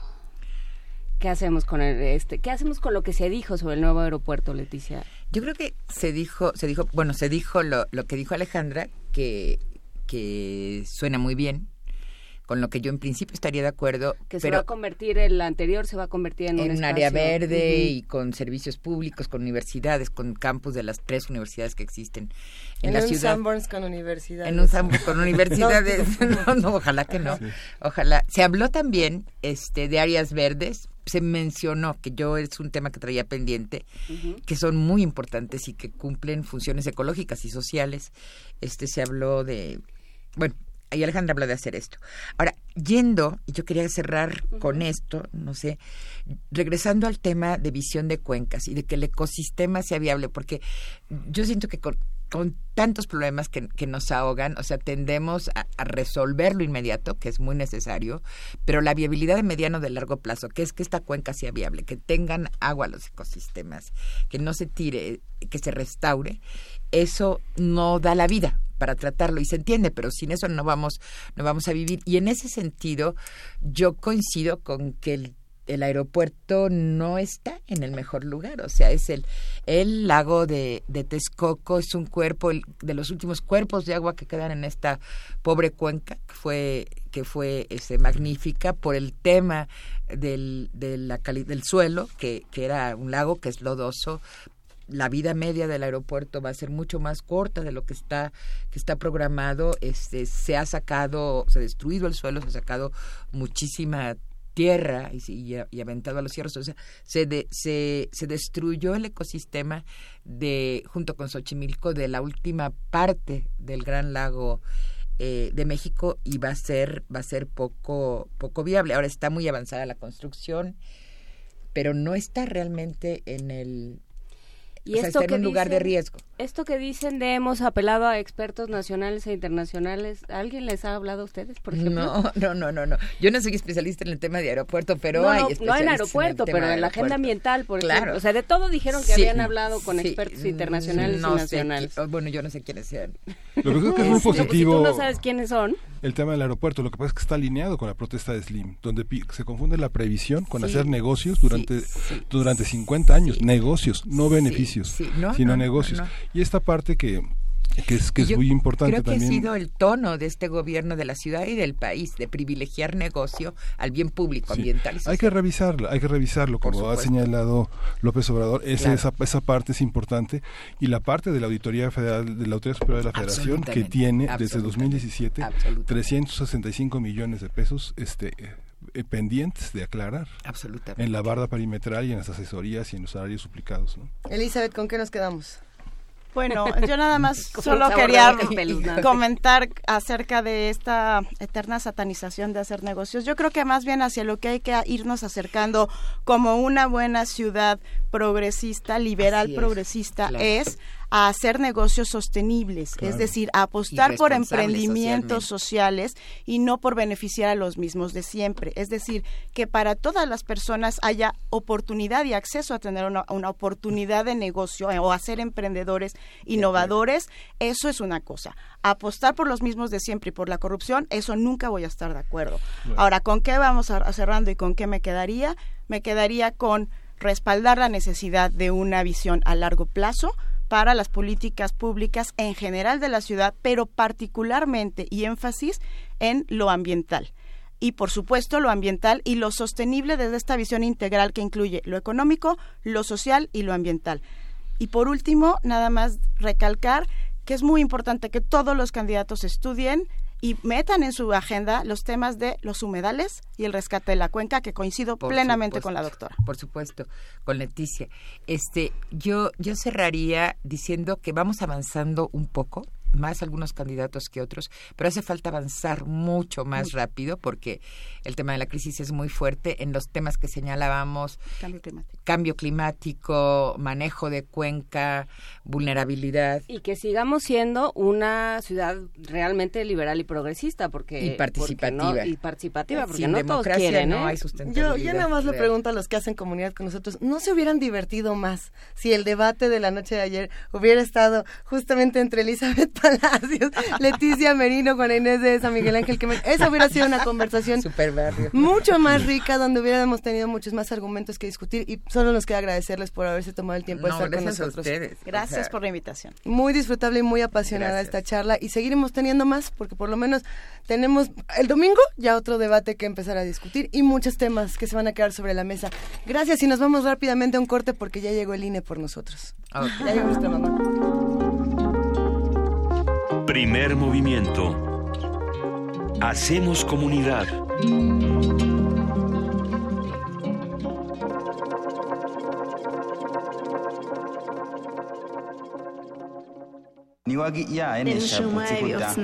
Calme Cali, un espacio intercultural donde las lenguas indígenas resuenan en la voz de sus hablantes.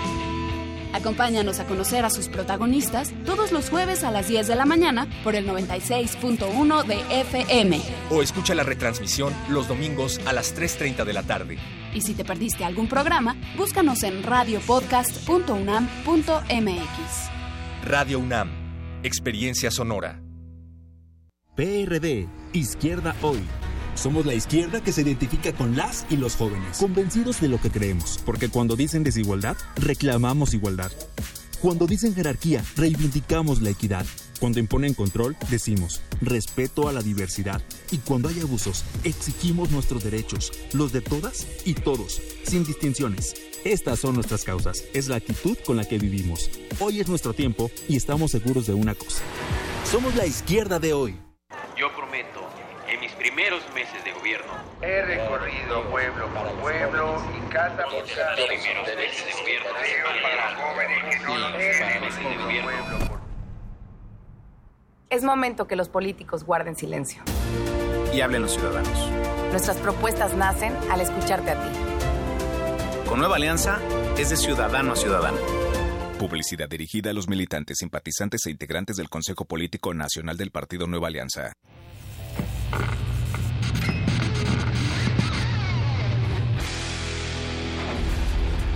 Por cortesía de cuando el rock dominaba el mundo, un minuto de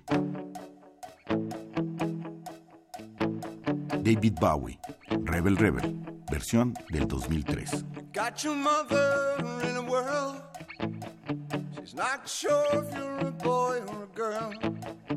Hey, baby, your hair's alright.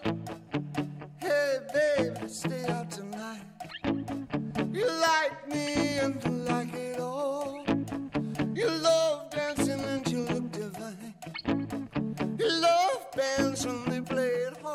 Escúchanos todos los viernes a las 18.45 horas por esta frecuencia, 96.1. Radio UNAM, Experiencia Sonora.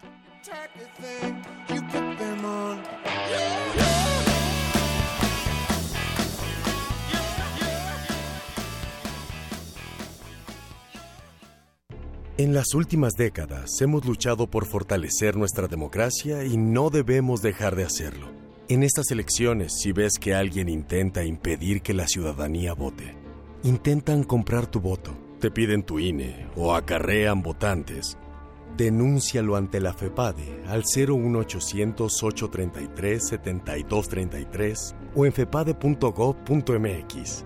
Haz la diferencia este primero de julio. Vota libre. INE. Yo soy Carla y no me dejaron ser candidata de mi partido porque pensaron que era mejor tener a un candidato hombre. Soy Jimena, fui candidata a alcaldesa y no estoy conforme con el resultado de la elección. Yo soy Alfonso, presenté mi proyecto para la consulta de presupuesto participativo. Creo que cumplió con los requisitos y no fue considerado. En todos estos casos, el Tribunal Electoral de la Ciudad de México analiza, indica quién tiene la razón y protege sus derechos. Tribunal Electoral de la Ciudad de México. De principio a fin, justicia en tu elección.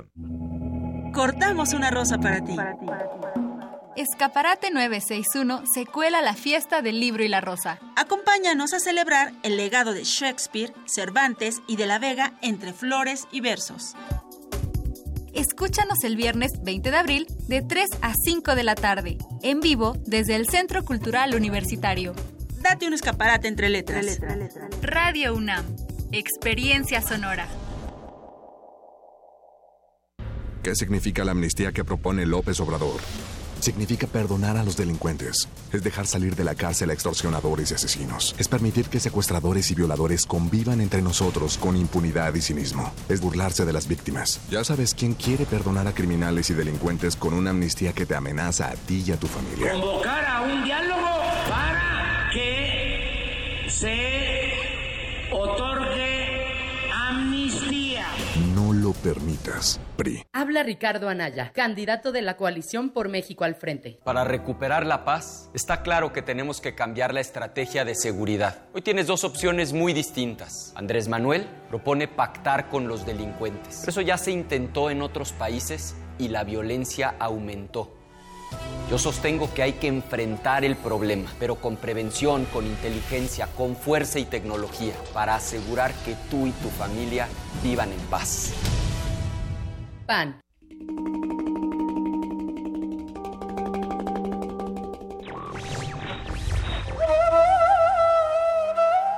La libertad es, en la filosofía, la razón, en el arte, la inspiración, en la política, el derecho.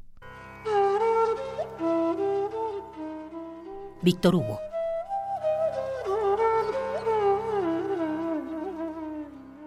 Radio UNAM. Primer movimiento. Podcast y transmisión en directo en www.radio.unam.mx.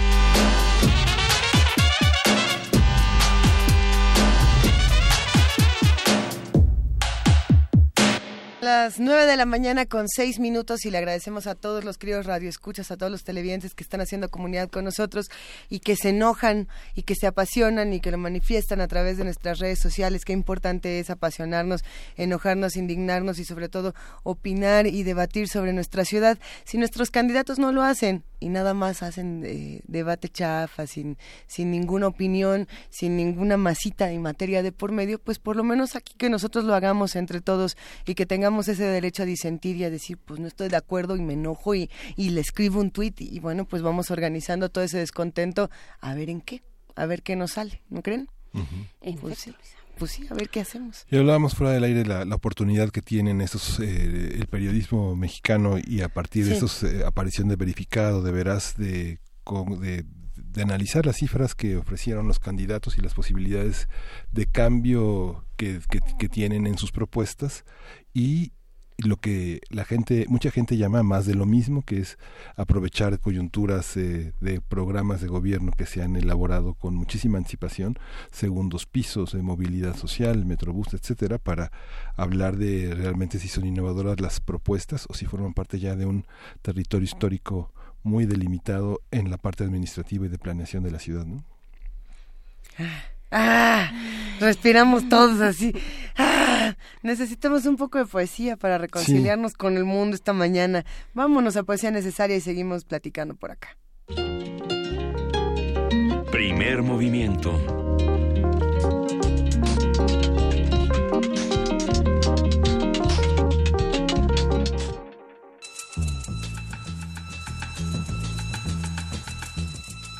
Es hora de poesía necesaria.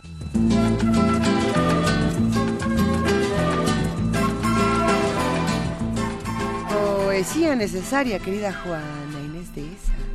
En efecto, Luis Iglesias, de Homero Aridgis, el poema de amor en la Ciudad de México, terminó ayer, y lo, lo decíamos al principio de la transmisión por radio, terminó ayer el debate con eh, Marco Rascón, bueno, con muchas cosas y, muchos comentarios, pero eh, creo que la, la conclusión más eh, interesante, o por lo menos más excéntrica, fue la de Marco Rascón, que concluyó, del Partido Humanista, que concluyó con leyendo un fragmento del poema de, eh, de Efraín Huerta eh, sobre la Ciudad de México, de uno de los poemas de Efraín Huerta sobre la Ciudad de México. Y bueno, pues en esa vena también eh, recuperamos a Homero Aridgis y su poema de amor en la Ciudad de México.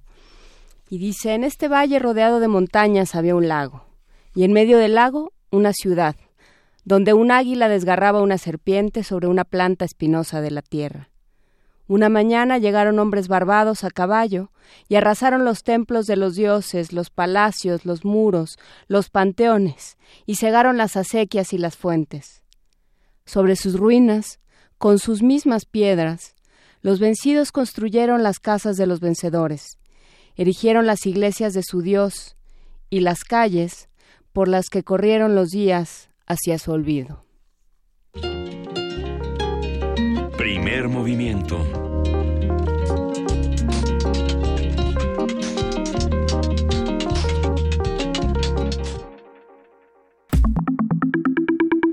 La mesa del día. Ya es jueves. En este momento el jueves se vuelve jueves, como ocurre más o menos por ahí de las 9 de la mañana con 10 minutos, cuando el doctor Alberto Betancourt se manifiesta en la cabina de Radio UNAM. Como ustedes saben, el doctor Alberto Betancourt es doctor en Historia, profesor de la Facultad de Filosofía y Letras de la UNAM y coordinador del Observatorio del G20 de la misma facultad. ¿Cómo estás, queridísimo Alberto Betancourt? Muy bien, Luisa, qué gusto saludarlos. Juana Inés, Miguel Ángel, ¿cómo andan? ¿Cómo, ¿Cómo, están tus mundos posibles? Sálvanos el día de hoy de nuestro, de Pues, nuestro debate. Hoy quiero hablar de un tema que a mí me conmueve profundamente. Quisiera invocar en estos tiempos de canallas a los pescadores griegos de la isla de Lesbos que suelen a la manera de modernas Antígonas desafiar la ley y el acuerdo migratorio que han tomado las potencias de la Unión Europea. Y que prohíbe a los hombres del mar rescatar a las personas en desgracia, aquellos que han naufragado en las embarcaciones que huyen desesperadamente de la guerra, bajo la amenaza de ser considerados traficantes de humanos. De tal manera que bajo esta norma los pescadores tendrían que dar cuenta de que existe un naufragio, dejar a las personas en el mar y posteriormente eh, informar para que llegue una patrulla de la Marina griega o de Italia a rescatarlos. Y los pescadores de Lesbos suelen desafiar esa ley, subir a las personas que naufragaron a sus embarcaciones y después avisar que los han recogido y que van en camino a la costa, lo cual me parece pues que es una actitud que esplende bondad. Lo mismo que ocurre con las personas de Lesbos, que han visto un, una fuerte marejada migratoria, algunas personas de Lesbos, y han decidido abrir las puertas de sus casas o guisar un poco más de la comida que solían preparar cotidianamente para dedicarse, para ofrecérsela a los nuevos visitantes. Así que quisiera yo comenzar con una poesía de el gran poeta de la isla de Lesbos, Odiseas Elitis, de su poema Dignum Es, eh, que se llama El Génesis, y que me parece que viene bien para estos tiempos de azoro. En los orígenes, la luz, y la hora primera, en que los labios todavía en barro prueban las cosas del mundo, sangre verde y en la tierra bulbos dorados, la mar exquisita se tiende en su sueño, sin mácula las gasas del cielo, bajo los algarrobos y grandes y erectas palmeras. Allí encaré al mundo, llorando ruidosamente. Hmm, yo me quedé pensando, Donald Trump ordenó disparar 106 misiles Tomahawk contra Damasco y Homs, Calígula nuclear del siglo XXI. El mundo entero permaneció en vilo esa noche ante la pregunta casi increíble de si amaneceríamos al día siguiente. De continuar la guerra es muy probable que una nueva oleada migratoria arribará a las costas de la preciosa isla de Lampedusa en Italia y de Lesbos en Grecia. En la última marejada cientos de personas, cientos de miles de personas llegaron a Lesbos en shock, insoladas, después de haber perdido todo. Hmm. La verdad es que perdieron incluso la identidad. Maestros de matemáticas que se convirtieron en indigentes, cantantes de ópera transformados en pepenadores, personas exactamente como nosotros, con sus profesiones, con sus oficios, con sus saberes, con su dignidad que de pronto por la guerra tuvieron que abandonar su país, embarcarse, pagar muy caro por el viaje y posteriormente verse en una condición de shock, convertidos, lo digo irónicamente, en nadie.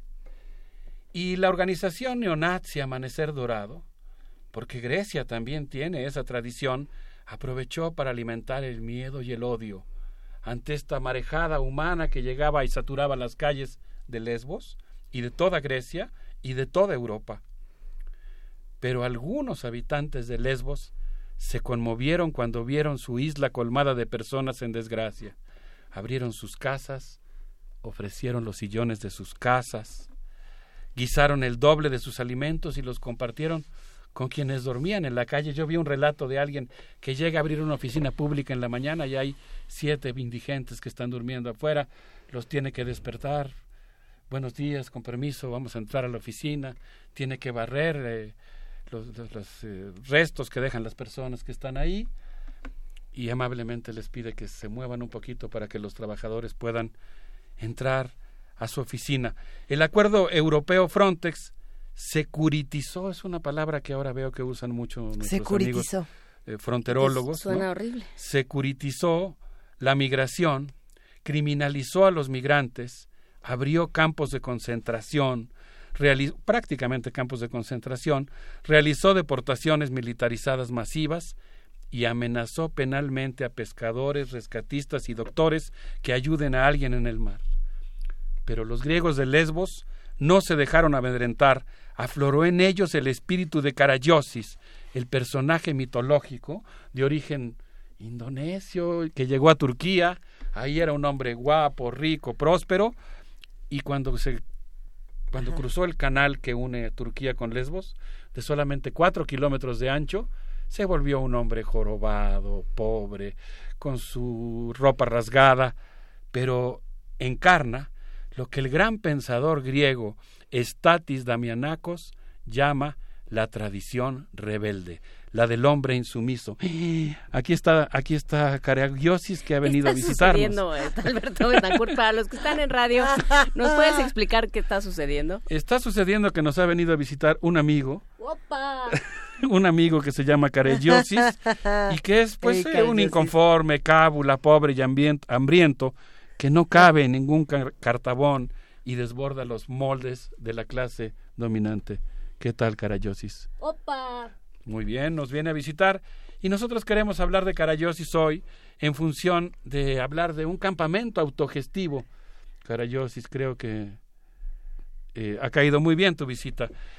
De acuerdo a mi amiga, la geógrafa griega Cristi Petropoulou, los habitantes de Lesbos se indignaron cuando advirtieron que los náufragos eran conducidos al centro de detención de Pagani, un espacio muy feo, una cuasi cárcel donde las personas encargadas de llevarle la comida a los migrantes se ponían máscaras, uniforme y equipo militar para tratar a los recién llegados que huían de la guerra. Entonces, diversos grupos, básicamente libertarios, en su mayoría anarquistas, aunque había de todo, crearon un movimiento que se llamó No Frontera.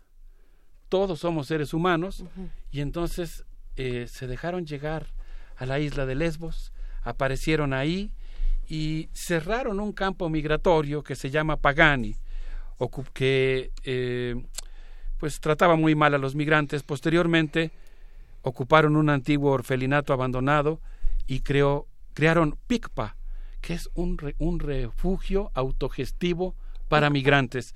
Y en PICPA se priorizó a los migrantes que tenían familias, a quienes estaban huyendo de alguna rivalidad con alguna facción del Islam, y finalmente, eh, pues, bueno, los que requerían apoyo psicológico, y finalmente, eh, sobre todo después de que hubo el acuerdo con Turquía en marzo de 2016, cuando comenzó la criminalización de los solidarios, la municipalidad quería cerrar el campo de refugiados de Picpa y lo quería hacer para promover un torneo de tenis que se iba a desarrollar ahí en la isla. Ah, la gente se congregó, se opuso al cierre de Picpa y eh, creó un centro cultural que se llama Mosaic, en el que los niños griegos juegan con los niños recién llegados, hacen arte juntos y se oponen de esta manera solidaria al racismo, en contrapunto a la Moria, que es virtualmente un campo de concentración diseñado para dos mil personas, en el que viven seis mil. Bueno, pues eh, yo quisiera proponerles que escucháramos las palabras de Cristi Petropoulou, nuestra colega geógrafa, geógrafa crítica griega, que pues nos va a explicar un poquito lo que está pasando en la isla de Lesbos y creo que podríamos aprovechar para despedir a nuestro amigo Carayosis. No te vayas, Carayosis. ¿Quieres que se quede aquí? Aquí ahorita, me lo quedo a platicar un ratito. Vamos a escucharlo. Vamos a escuchar a Cristi. Primero, en 2015 era un grupo que se formó desde Atenas, desde las ocupaciones de Atenas, de los cuales que llegaron a Lesbos para ayudar y allá se encontraron con españoles eh, que sabían, uh, conocían uh, salvar la gente de, dentro del mar. Entonces también los estudiantes de nuestra universidad, algunos de estudiantes, libertarios más, pero también otra gente. Se juntó con ellos y estaban eh, cada noche ya esperando la gente para poder ayudarla a salir eh, y ayudar a los niños y las personas que tenían problemas, de, eh, a salvar la gente. Entonces hay mucha experiencia de eso. Y también hay mucha experiencia de los pescadores que estaban haciendo este trabajo, bueno, ese trabajo estas acciones de salvar la vida de la gente dentro del mar. Y en este periodo había Frontex, que se decía que está ayudando, pero finalmente no ayudaba. Ahora sí, todo eso se, eso terminó, porque, bueno, siempre los grupos están ahí para apoyar, pero no los dejan apoyar mucho porque es la Frontex la que tiene toda la responsabilidad con uh, la policía y el ejército griego y entonces, eh, desde que vienen los barcos, traen la gente directamente en este centro de bienvenida, que nosotros lo decimos centro de concentración. Bueno, pues ahí están las palabras justamente, querido Alberto Betancourt. ¿Cómo viste, Luis? A mí me impresiona mucho, ¿no? Imaginarme a estos jóvenes libertarios en las costas de la isla de Lesbos, ahí donde Aristóteles dictó parte de la política, eh, pues realizando este gesto que en realidad pues tiene la virtud de transformar el mundo. ¿no? Hay, hay, hay, muchas críticas que se pueden hacer y muchos comentarios. Eh, pensando, por ejemplo, también en la falta de información que podemos encontrar de los movimientos sociales que hay en Grecia. Hace un momento estábamos justo intentando buscar todo este movimiento no frontera, los movimientos de los jóvenes, y no aparecen como tal. Eh, es interesante porque se necesita más información, más difusión de lo que ocurre eh, en este, en esta otra parte eh, del mundo. Y por otro lado, también pensar, bueno, en, en, este lugar se forman muchas cosas en Grecia, como la democracia, por ejemplo, que casi pues, nada, casi nada, pero justo esta democracia que también está haciendo en este momento que este conflicto migrante esté como esté por el mal tratamiento que se le ha dado a la misma, ¿no? Entonces, son como muchos elementos, y yo muy creo que simbólico. Otro tema también, o sea, partiendo de esto es eh, lo que lo que tú hablabas, eh, Alberto Betancourt, de la criminalización del, del migrante, esta idea de que de que el migrante partimos del punto de que todos los seres humanos somos migrantes, todos nos, nos desplazamos, es la es la característica de los seres humanos. Nos movemos de un lugar a otro, de una entidad, de una identidad a la otra. Así somos y es parte de quienes somos y es parte de lo que enriquece y lo que ha hecho crecer a las culturas. Es una sociedad endogámica es una sociedad a la que le sale cola de cochino y le va muy mal.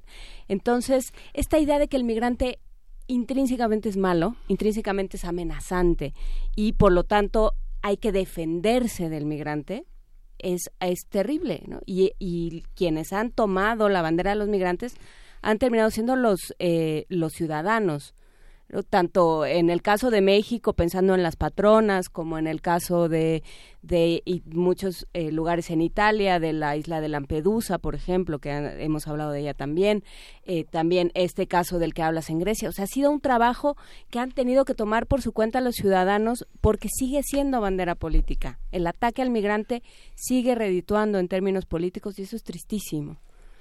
Sí, yo creo, evocaba yo la figura de Carayosis con mucho respeto, porque Carayosis es un patán, no dijo aquí una mala palabra, pero normalmente lo hace. Y ayer, por cierto, en la noche, Carayosis me visitó y me dijo que estaba yo eh, cometiendo algunos errores porque estaba idealizando a los habitantes de la isla de Lesbos, porque no todos son así. No todos abrieron sus casas para los migrantes. Hubo, por ejemplo, los que vendieron las botellas, eso me lo dijo Carayosis Hubo, por ejemplo, quienes vendieron botellitas de agua a 30 euros.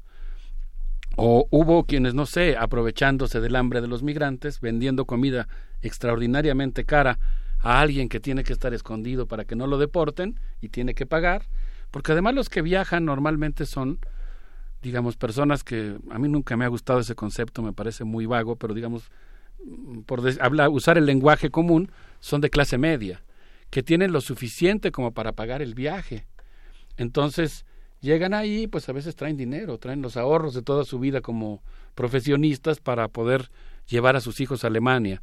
Y entonces están dispuestos a pagar precios exorbitantes como parte del costo de poder burlar los filtros migratorios. Y hay gente que, me decía ayer Carayosis, que ha construido sus casas con eso. Por cierto, Carayosis ayer me susurró una historia. Resulta que hay un trabajador pobre de Lesbos que vive en el que vive en el campo y trabaja en la ciudad, no sé si en la construcción o algo así. Llegó a pedir unos giros, los famosos tacos de pastor que vienen de Turquía y que uno conoce a través de Grecia, ¿no? Llegó a pedir unos giros y le dijeron que no le podían fiar porque no traía dinero, él es un trabajador muy pobre. Y en eso vio que llegaba un refugiado sirio y le cobraban los giros a 100 euros. 10 giros por 100 euros, o sea, es como si te vendieran un taco de pastor en, 500 pesos. Ah, bueno. Y, y el trabajador indignado dijo, oye, estás robando a los polizones. Estás robando a las personas que tienen necesidad. Y él le dijo, mira, así te fío los tacos, aquí están tus tres giros. Y él dijo, no, ¿sabes qué? Le aventó los giros en la cabeza y le dijo, yo no quiero tus tacos, bueno, no, no, son tacos, son giros, no, no, quiero tus giros, porque esos giros están manchados con lo que tú los ensucias cuando haces negocio con la gente que tiene necesidad. Y este trabajador se quedó sin comer, durmiendo en la calle, esperando para poder regresar al campo al día siguiente. Y Carayosis me decía eso, tampoco se trata de idealizar.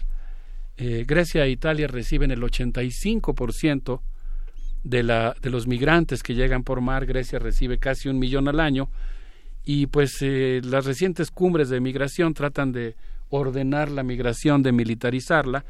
La mayoría de las personas que han llegado a Lesbos están huyendo de la guerra en Afganistán, en Irak y en Siria. Y bueno, pues eh, desde el 7 de octubre de 2001 que comenzó la invasión multinacional de Afganistán, esta sí con permiso de la ONU, la guerra no se ha interrumpido desde entonces. Y pues yo leía, por ejemplo, el testimonio de Natalia Guerrero en una nota que se llama Llorar y correr en Lesbos, que fue publicada por la BBC, en la que ella explicaba, por ejemplo, que Mohamed, de 60 años, huyó de Mosul con sus tres esposas de Irak, que en realidad son tres vecinas que quieren reencontrarse con sus maridos en Europa. Se dejó crecer la barba, se hizo pasar por pastor polígamo, y, en el, y, cruzó hacia la isla de Lesbos. Eh, el precio por un niño que quiere cruzar desde Turquía a Lesbos es de aproximadamente 600 euros y normalmente en un barco para 50 personas llegan 600. Es un gran negocio para los que están haciendo, si llegan, bien dices, Los más ricos obtienen pasaportes falsos, viajan a Brasil, obtienen papeles y desde ahí vuelan a España. Los menos afortunados, pero que tienen dinero para pagar, se juntan en Izmir, en la plaza de Basmane, y ahí se embarcan. El viaje de Isbalik a Lesbos eh, normalmente cuesta cinco libros, pero, libras, pero a un migrante puede costarle dos mil, con tal de burlar los filtros migratorios. No sé qué opinan, cómo la ven. Pues, ¿cómo, cómo, en qué momento nos descuidamos?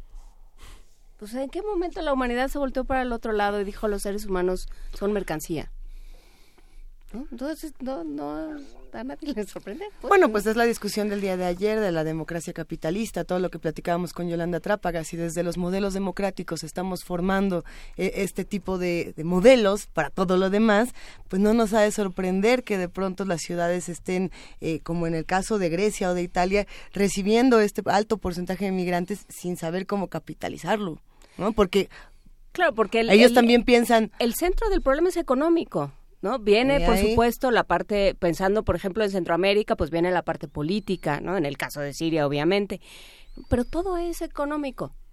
Todo es un modelo... It's economics, en lugar de... Eh, It's the economy, stupid, ¿no? O sea, al final de, de cuentas, todo es un modelo que dice, pues tú tienes algo que yo quiero, así es que con permiso. Y entonces, pues ahí está, o sea, así se mueve todo y entonces, claro, nos parecen heroicos estos personajes que demuestran un mínimo redrojo de humanidad. Exactamente, no, es la lucha de la vida contra la muerte, ¿no? Estamos en un sistema económico que convierte el trabajo y la, y la vida humana misma en mercancía.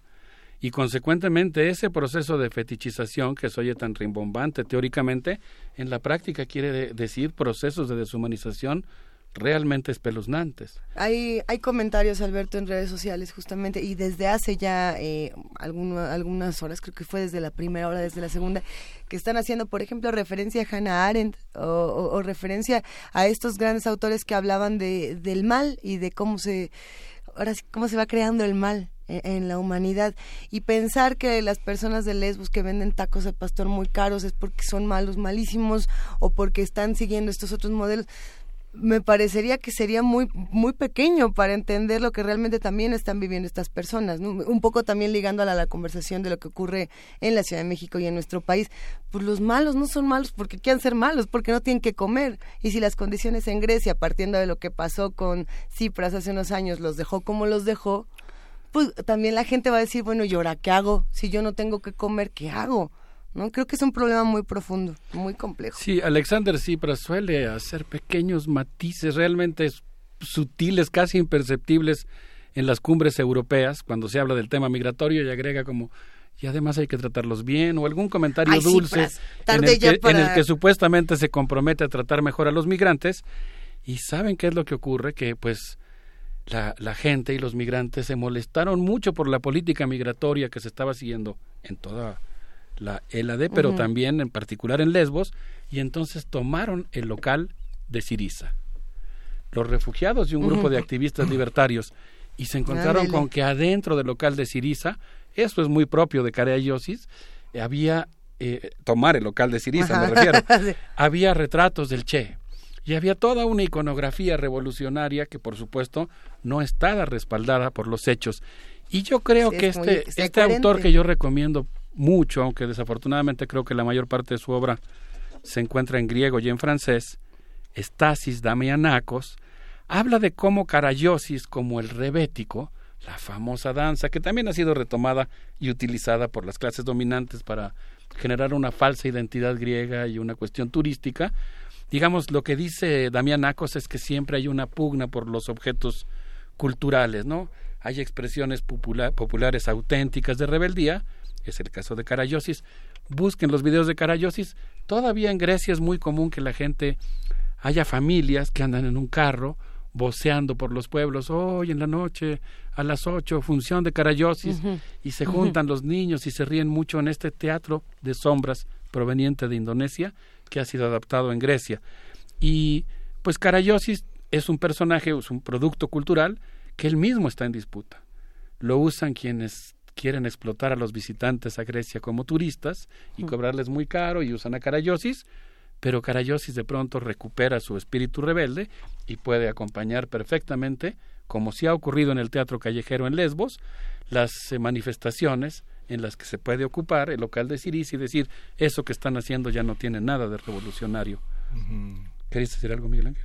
No, lo que decía, la pregunta que hace Juan Inés, que es una pregunta de alguien que se ha educado con, con personas mayores en una ética de la hospitalidad que está presente desde Montaigne hasta Derrida, ¿no? Hay un libro muy bello de Derrida sobre la hospitalidad, hay un elogio de la hospitalidad de René Scherer, repasando toda la parte de los clásicos, que es Antígona, Edipo en Colono, toda la, la migración de, de este de Edipo cuando está fuera de Tebas, ¿no? O sea, Edipo en Tebas y Edipo en Colono son dos personajes distintos y esta visión de reconciliarnos con el próximo es algo muy importante. ¿Quiénes son, dice Derrida, los otros y quiénes son los extranjeros?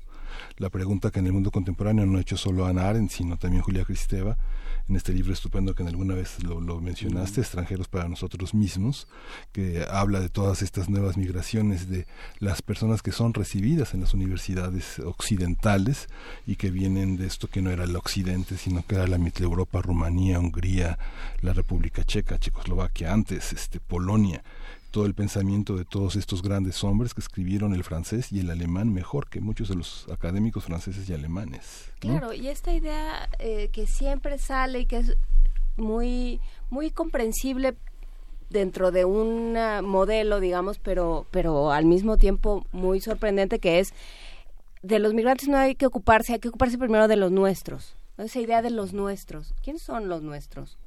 Los que tienen pasaporte mexicano, los que nacieron aquí, o los que o, los que yo reconozco como los míos, a quienes reconozco como los propios, ¿no? Esto que dice Miguel Ángel también, y que pasa por la política pública también, tendría que pasar. Para quienes estén interesados por el movimiento de no fronteras, que justamente plantea la idea de un pueblo global, de un pueblo que desborda las fronteras, estas cicatrices que se erigen por parte de las negociaciones entre estados nacionales, yo les recomiendo mucho buscar Lesbos Solidarity. Mm. Ahí pueden ustedes leer sobre este campo autogestivo de refugiados que se llama PICPA.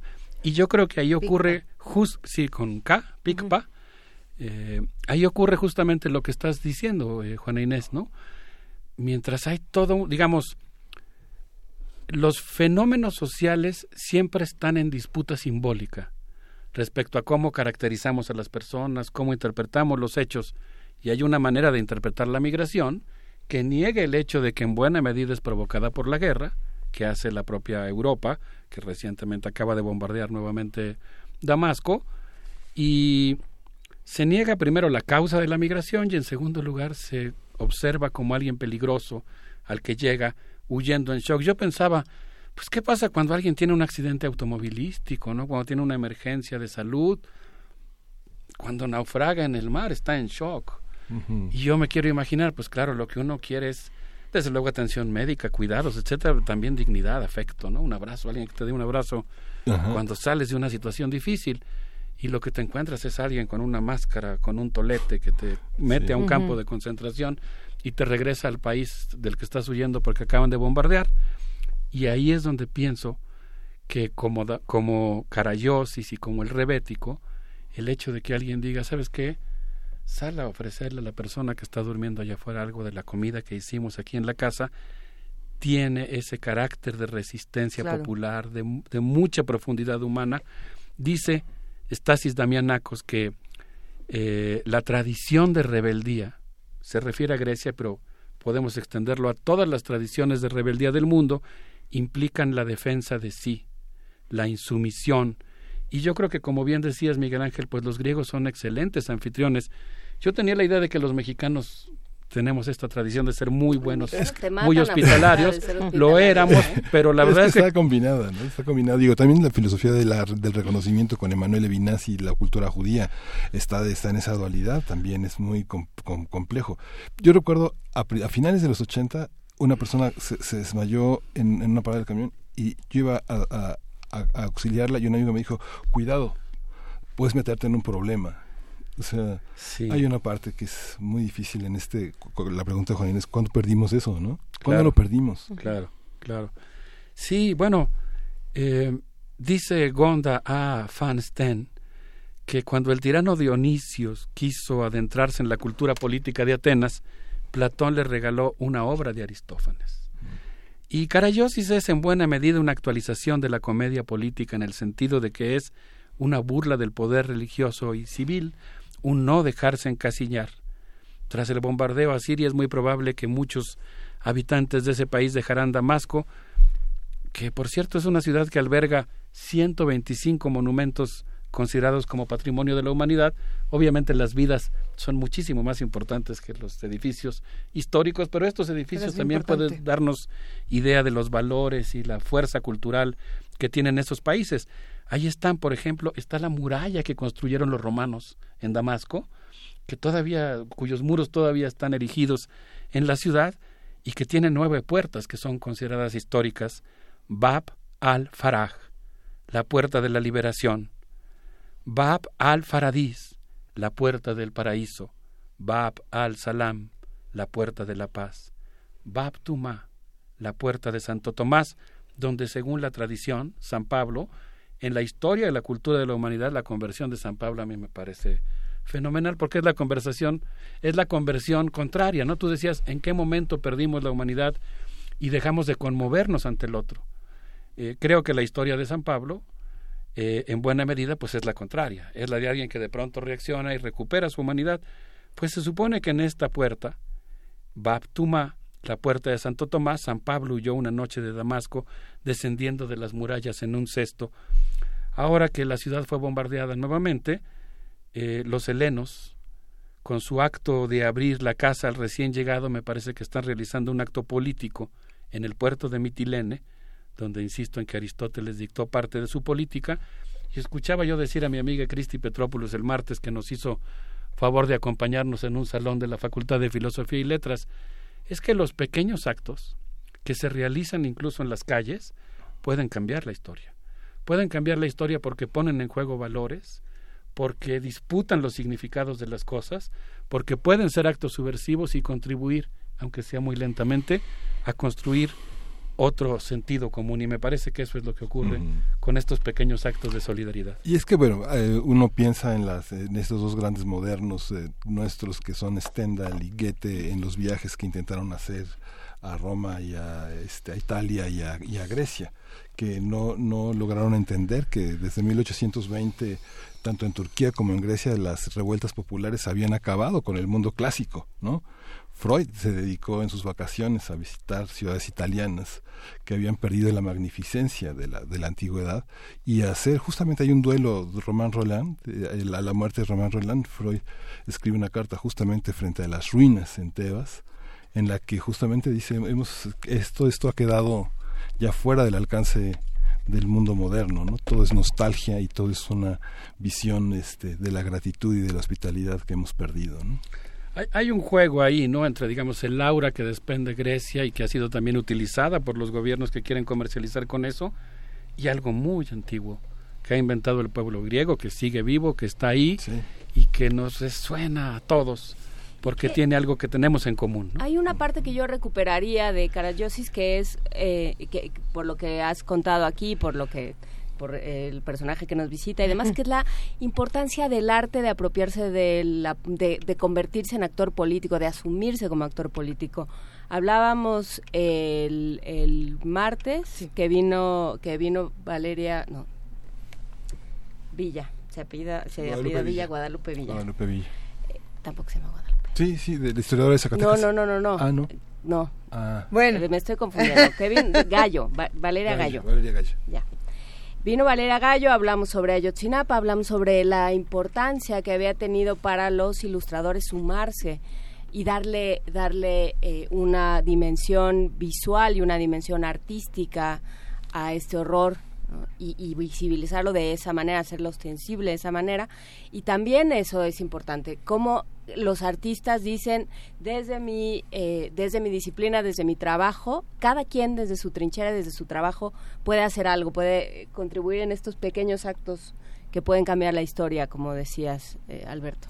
Me dijo Cristi Petropolu, nos dijo ahí en el salón de la Facultad de Filosofía y Letras que se hace política siendo poética y en este caso hay poética de la rebelión cuando se hace un gesto ético que se convierte en un, ge- en un gesto estético al ayudar a alguien en desgracia. Yo quisiera despedirme nuevamente con Odiseas Elitis, que dice, misión tuya, este mundo, escrito en tus entrañas, lee, esfuérzate y lucha. Si les parece bien, nos podemos despedir con Yanis Aguelacas y el grupo Active Member tocando esto que quiere decir no voy a llorar.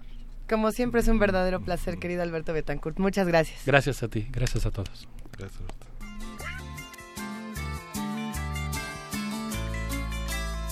Μου λένε αν φύγω από τον κύκλο θα χαθώ Στα όρια του μοναχά να γυροφέρνω Και πως ο κόσμος είναι ανήμερο φεριό Που όταν δαγκώνει εγώ καλά είναι να σωπαίνω Και όταν φοβούνται πως μπορεί να τρελαθώ Μου λένε να πάω κρυφά κάπου να κλάψω Και να θυμάμαι πως αυτό το σκηνικό Είμαι μικρός, πολύ μικρός για να τα αλλάξω. Μα εγώ με ένα άγριο περήφανο χορό Σαν αετός πάνω απ' τις λύπες θα πετάξω. Σιγά μη κλάψω, σιγά μη φοβηθώ Σιγά μη κλάψω, σιγά μη φοβηθώ. Θα πάω να χτίσω μια φωλιά στον ουρανό Θα κατεβαίνω μόνο αν θέλω να γελάσω. Σιγά μη κλάψω, σιγά μη φοβηθώ Σιγά μη κλάψω, σιγά μη φοβηθώ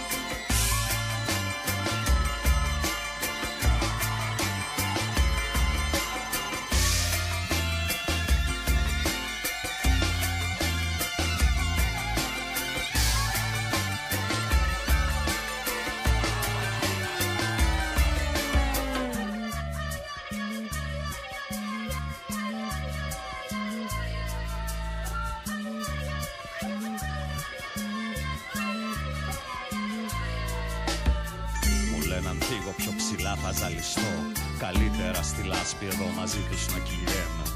Και πως αν θέλω περισσότερα να δω Σ' ένα καθρέφτη μοναχός μου να κοιτιέμαι. Και όταν φοβούνται πως μπορεί να τρελαθώ Μου λένε να πάω κρυφά κάπου να κλάψω. Και να θυμάμαι πως αυτό το σκηνικό Είμαι μικρός, πολύ μικρός για να τα αλλάξω. Μα εγώ με ένα άγριο περήφανο χορό Σαν αετός πάνω απ' τις λύπες θα πετάξω Σιγά μη κλάψω, σιγά μη φοβηθώ Σιγά μη κλάψω, σιγά μη φοβηθώ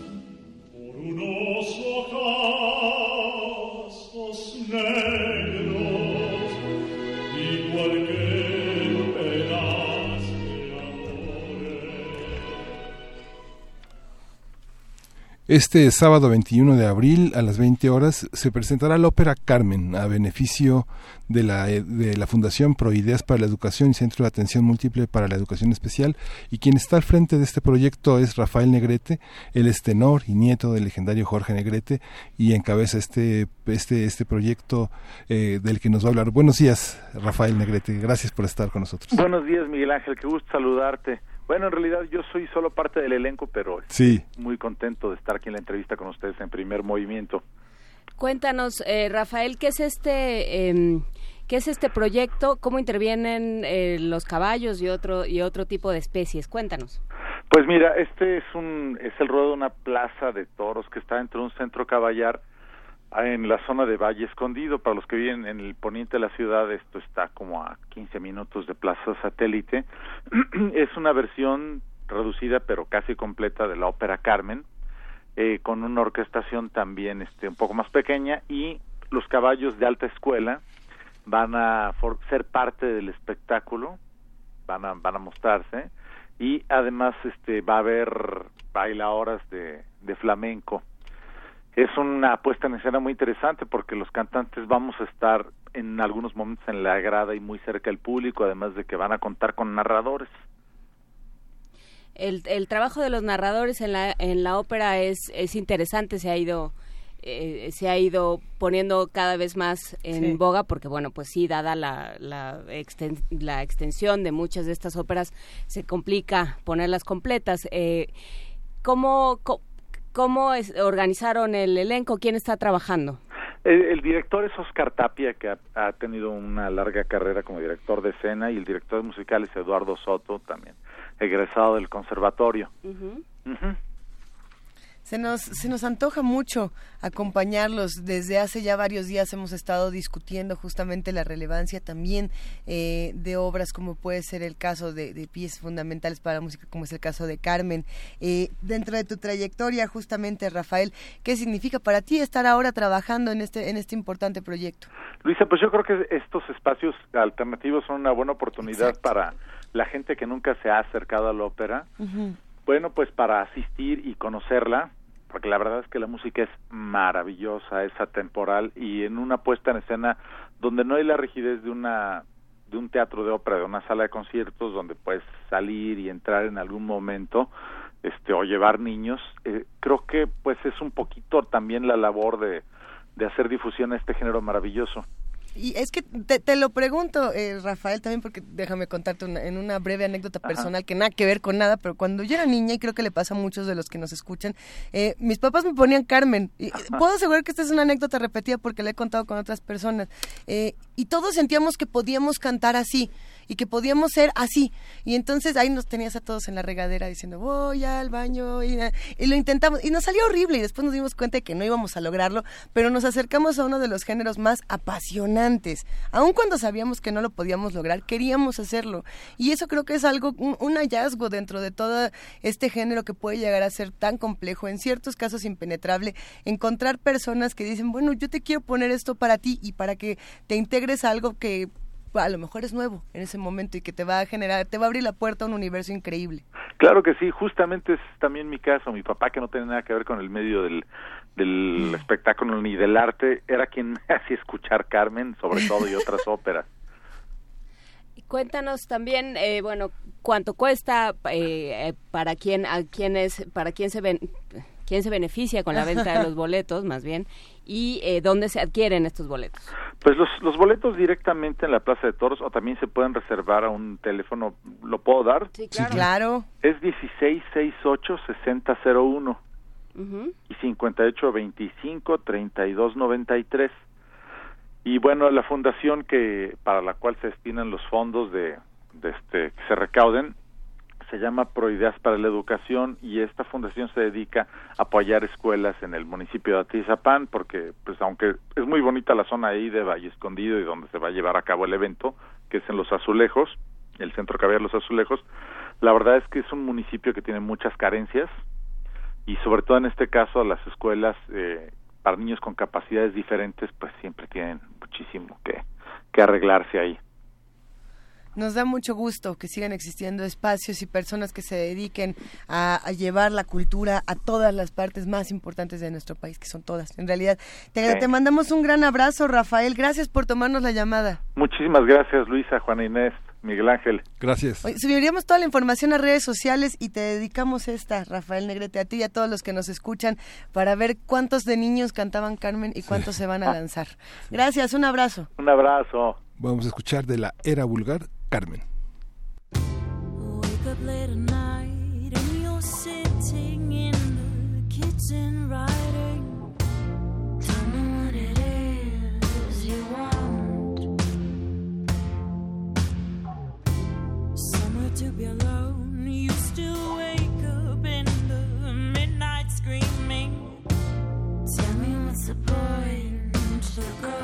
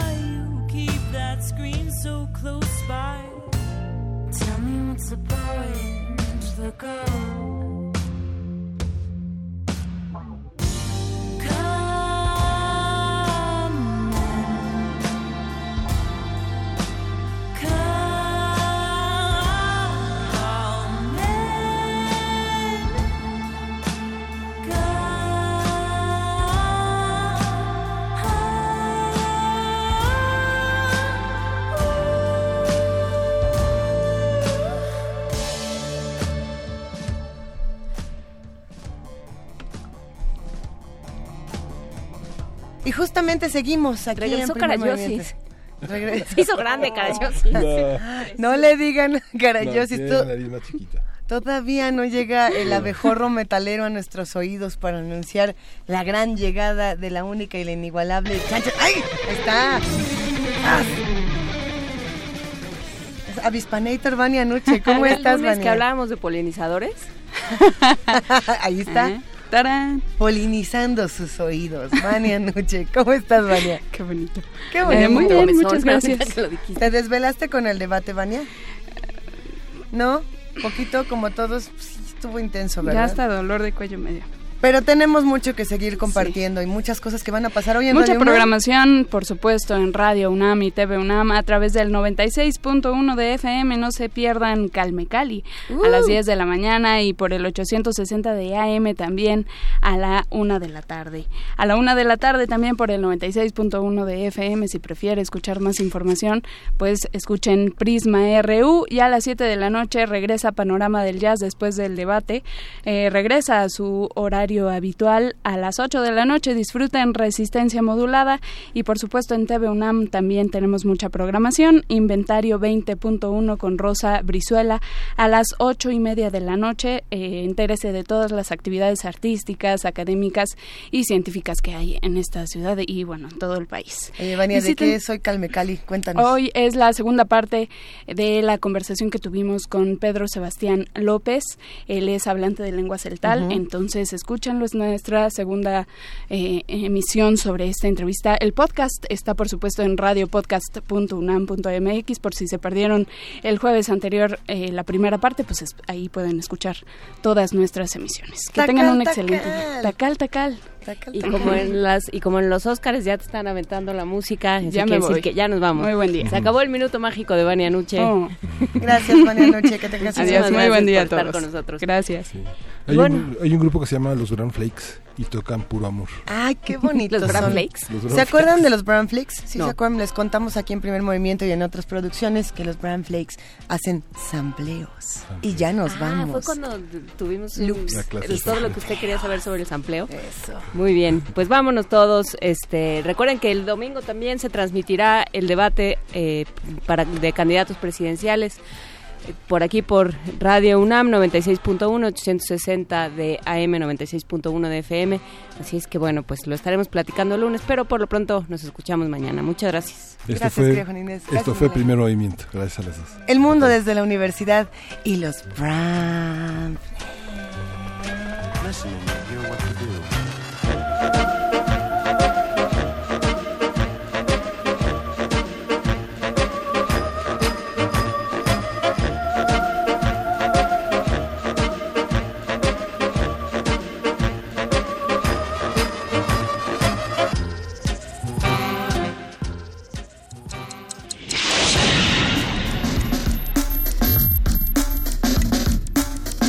Radio UNAM presentó Primer Movimiento. El mundo desde la universidad.